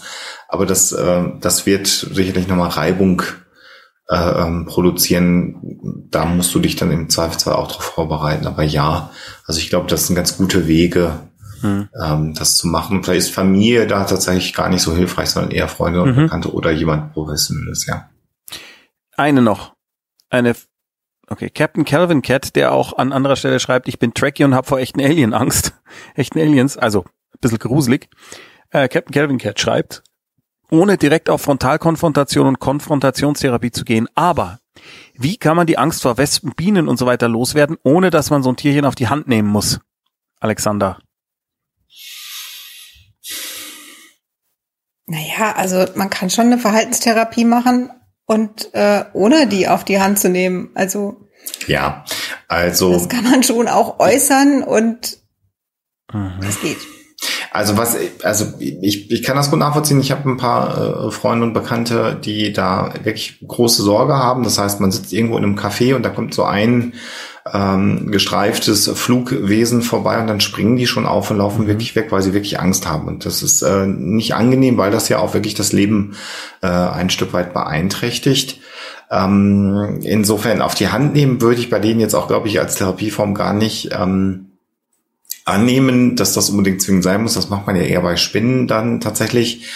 Ähm, ich glaube, dass äh, die Frage muss hier lauten, wie sehr schränkt es dich in deiner Lebensqualität ein? Wenn es dich sehr einschränkt, so wie ich das beschreibe, ich kann nicht ins Schwimmbad gehen, weil wenn da einer Pommes isst oder an, an, an, an, an die Isar oder sonst wo, dann kommen die und dann habe ich jetzt schon Angst und gehe nicht mehr an die Isar oder ein Schwimmbad, dann schränkt dich das so sehr ein, dass ich sagen würde, eventuell ist eine kurze Verhaltenstherapie, das sind ja dann keine langjährigen Therapien, die man da anstrebt, sinnvoll. Ansonsten kannst du natürlich für dich selber versuchen zu trainieren, damit umzugehen. Was meine ich damit, wenn du dann jetzt mal auf einem Balkon sitzt und da fliegt eine Wespe vorbei, ob du es selber schaffst, erstmal sitzen zu bleiben. Du sollst nicht sitzen bleiben und im Zweifelsfall landet die auf dich, dir und fängt an, dich zu stechen. Aber die erste Situation ist ja erstmal so spannend, finden die Menschen ja eigentlich gar nicht, wenn du jetzt nicht gerade ein Stück Kuchen äh, vor dir rumstehen hast, sondern die fliegen an dir vorbei. Und wenn man sich da so ein bisschen ruhig verhält, dann fliegen die irgendwann auch wieder weiter. Das wäre zum Beispiel so ein erster Schritt, das mal bewusst auszuprobieren. Kriege ich das hin? Fliegt die dann auch wieder weg? Vielleicht findet die mich auch gar nicht spannend. Das wäre so auch das, was man in der Verhaltenstherapie anstreben würde. Das könntest du trainieren, ist aber eher was für die Situation, wo du überhaupt noch auf dem Balkon sitzt und sagst, ich kann zumindest auf dem Balkon sitzen. Also da frag dich tatsächlich, wie sehr schränkt dich deine Angst ein? Und auch hier, das passt zu dem, was wir vorhin gesagt haben, so eine Angst ist immer echt, ob die jetzt rational nachvollziehbar ist oder nicht, ist, ist ein ganz anderen Blatt. Deine Angst, die du da empfindest, kennst du selber sehr gut und die ist echt. Mhm. Und äh, wenn die so groß ist, dass sie dich sehr einschränkt, dann kann es tatsächlich sinnvoll sein, mit einer Therapie dagegen zu steuern.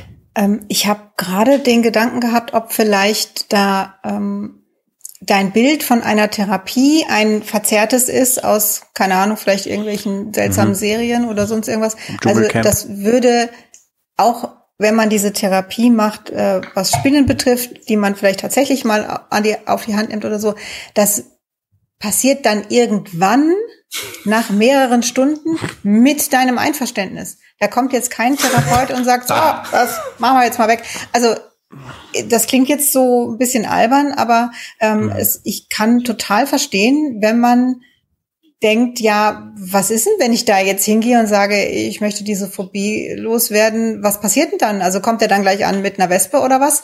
Ähm, das wird er nicht. Also da kann ich dich beruhigen. Du kannst auch da erstmal, ne, du sprichst mit dem und ihr vereinbart das zusammen und es passiert nichts, wo du nicht einverstanden bist Mhm. damit. Also das kann man alles besprechen und da hat jeder ein anderes Tempo und da hätte ich jetzt an deiner Stelle keine Sorge. Und ich glaube tatsächlich auch, was Alexander sagt, ähm, ich habe noch nie gehört, dass Therapeuten dann tatsächlich Bienen oder Wespen da hätten. Aber vielleicht bin ich da auch nicht informiert. Na, ich- vielleicht gibt's die ja, weiß ich nicht. Naja, also da weiß ich aber schon, also bei Achso, in der. Bäckerei gehen vielleicht. Na ja, das wäre eine denkbare Variante, aber bei Spinnenphobikern geht man dann tatsächlich zu den Menschen hin, die die Spinnen auch halten. Mhm. Also das gibt's ja schon. Also du meinst, dass Und man dann zu einem Imker? Imker zum Beispiel mal gehen könnte oder auch beim Ja, so ein. Bienenschwarm. Ja, toll, zu so einem Webser. Ja. Nein, Nein, aber ich glaube natürlich tatsächlich, nicht. da reicht's im Sommer in eine Bäckerei zu gehen. Ja. Im Zweifelsfall kann man das dann schon mal machen. Aber so ein Imker weiß ja auch, wie die Tiere sind. Das weiß eine Bäckerin nicht. Also Ja, auch das das kann ja hilfreich sein. Ich habe das nicht ernst gemeint mit der Bäckerei. Nein. Geh nie in Bäckereien. Nie.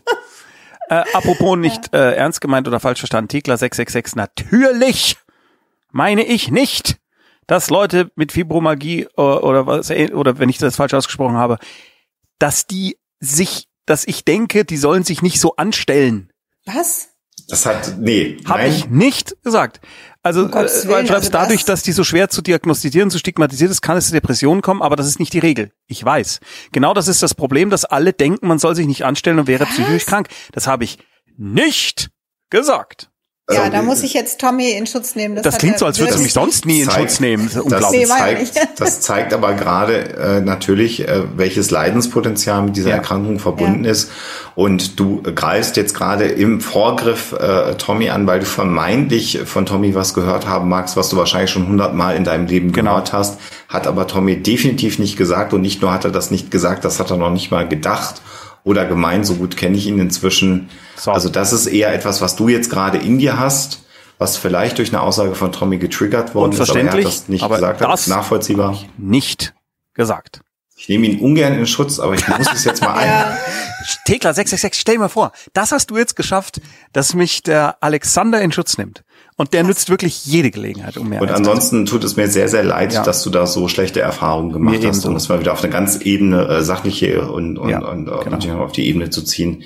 Das zeigt aber umso mehr, dass jemand, der weint bei einem Arzt mit einer Fibromyalgie, dann nicht gesagt, ah, dann haben sie auch noch Depressionen Ja, und dann da ist ja sowieso Hopfen und Malz verloren, sondern ganz klar, hier muss eine vernünftige, adäquate Therapie stattfinden. Schmerztherapie ist nochmal ein ganz eigenes Thema, nicht nur bei der, bei dieser Erkrankung ganz, ganz schwierig, weil das sehr, sehr, sehr komplex ist. Es geht ja darum, zum einen die Symptome, die Schmerzen zu behandeln und zum anderen zu versuchen, äh, natürlich die, die Erkrankung auch anzugehen. Das ist nicht schön äh, und, und das nehmen wir sehr, sehr ernst.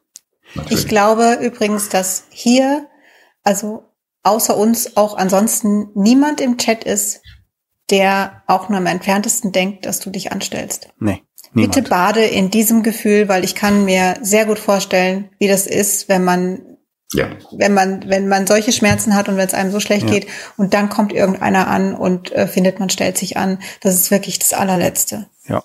Und jetzt genießt es, dass hier gerade niemand das, ist, der das gedacht denkt. hat. Äh, ich kann hier noch ganz kurz bei Taschmetu äh, ergänzen. Das Erbe habe ich leider bereits auf seinen Druck ausgeschlagen. Ne? Also Mhm. daher greift das rechtliche Vorgehen nicht und derzeit habe ich leider auch niemanden, der für mich fragen würde. Trotzdem lieben Dank. Das ist wirklich Oh. sehr deprimierend und schade. Tja. Man Das kann tut mir bestimmt, sehr sehr leid, aber man kann bestimmt auch Also- glücklich werden, ohne, aber es ist wirklich ärgerlich. ich ich würde an deiner Stelle noch mal einen einen Versuch unternehmen, weil ich äh, auch so raushöre, wie dich das belastet. Versuch das noch mal. Ich weiß nicht aus auf welchem Weg, keine Ahnung. Kann auch sein, dass äh, dass es möglich ist, dass du noch mal mit ihm sprichst und und äh, fragst, äh, ist es wäre es nicht nicht denkbar, dass ich nur mal kurz vorbeikomme und irgendwie oder vielleicht hast du auch zwei Dinge im Kopf, die du gerne hättest. Kannst auch sagen, könntest du mir die vielleicht schicken oder kann ich mir die Mhm. holen? Also irgend, also ich würde, glaube ich, so einen Versuch noch unternehmen. Und wenn das nicht funktioniert, dann hast du getan, was du tun konntest. Und dann kannst du vielleicht für dich irgendwie einen Weg finden, um dich davon aber auch wirklich zu verabschieden.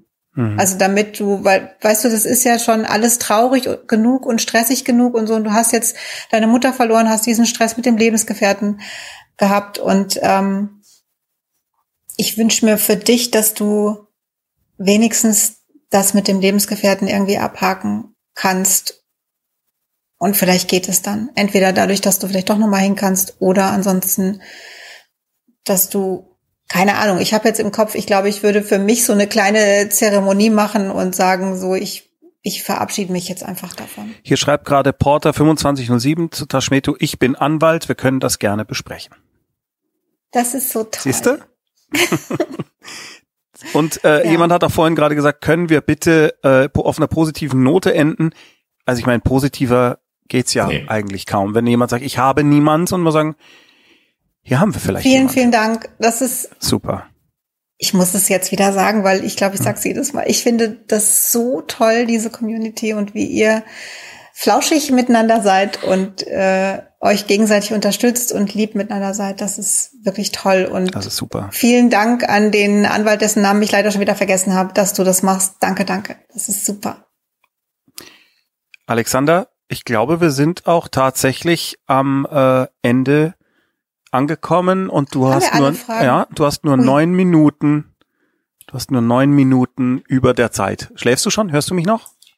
Nein, ich habe gerade aber äh, nachgedacht, dass äh, das sehr, sehr gut war, äh, die Sendung zu machen, weil mir das selber ganz viel bringt, äh, weil ich auch so ein bisschen in dem, in dem Chat, den ich ja gar nicht jetzt mitlese, aber Natürlich ich schwimme, schwimme da jetzt ein bisschen drin schon mal und wenn ich dann die Gelegenheit habe, äh, werde ich da auch nochmal durchscrollen und mir das durchlesen.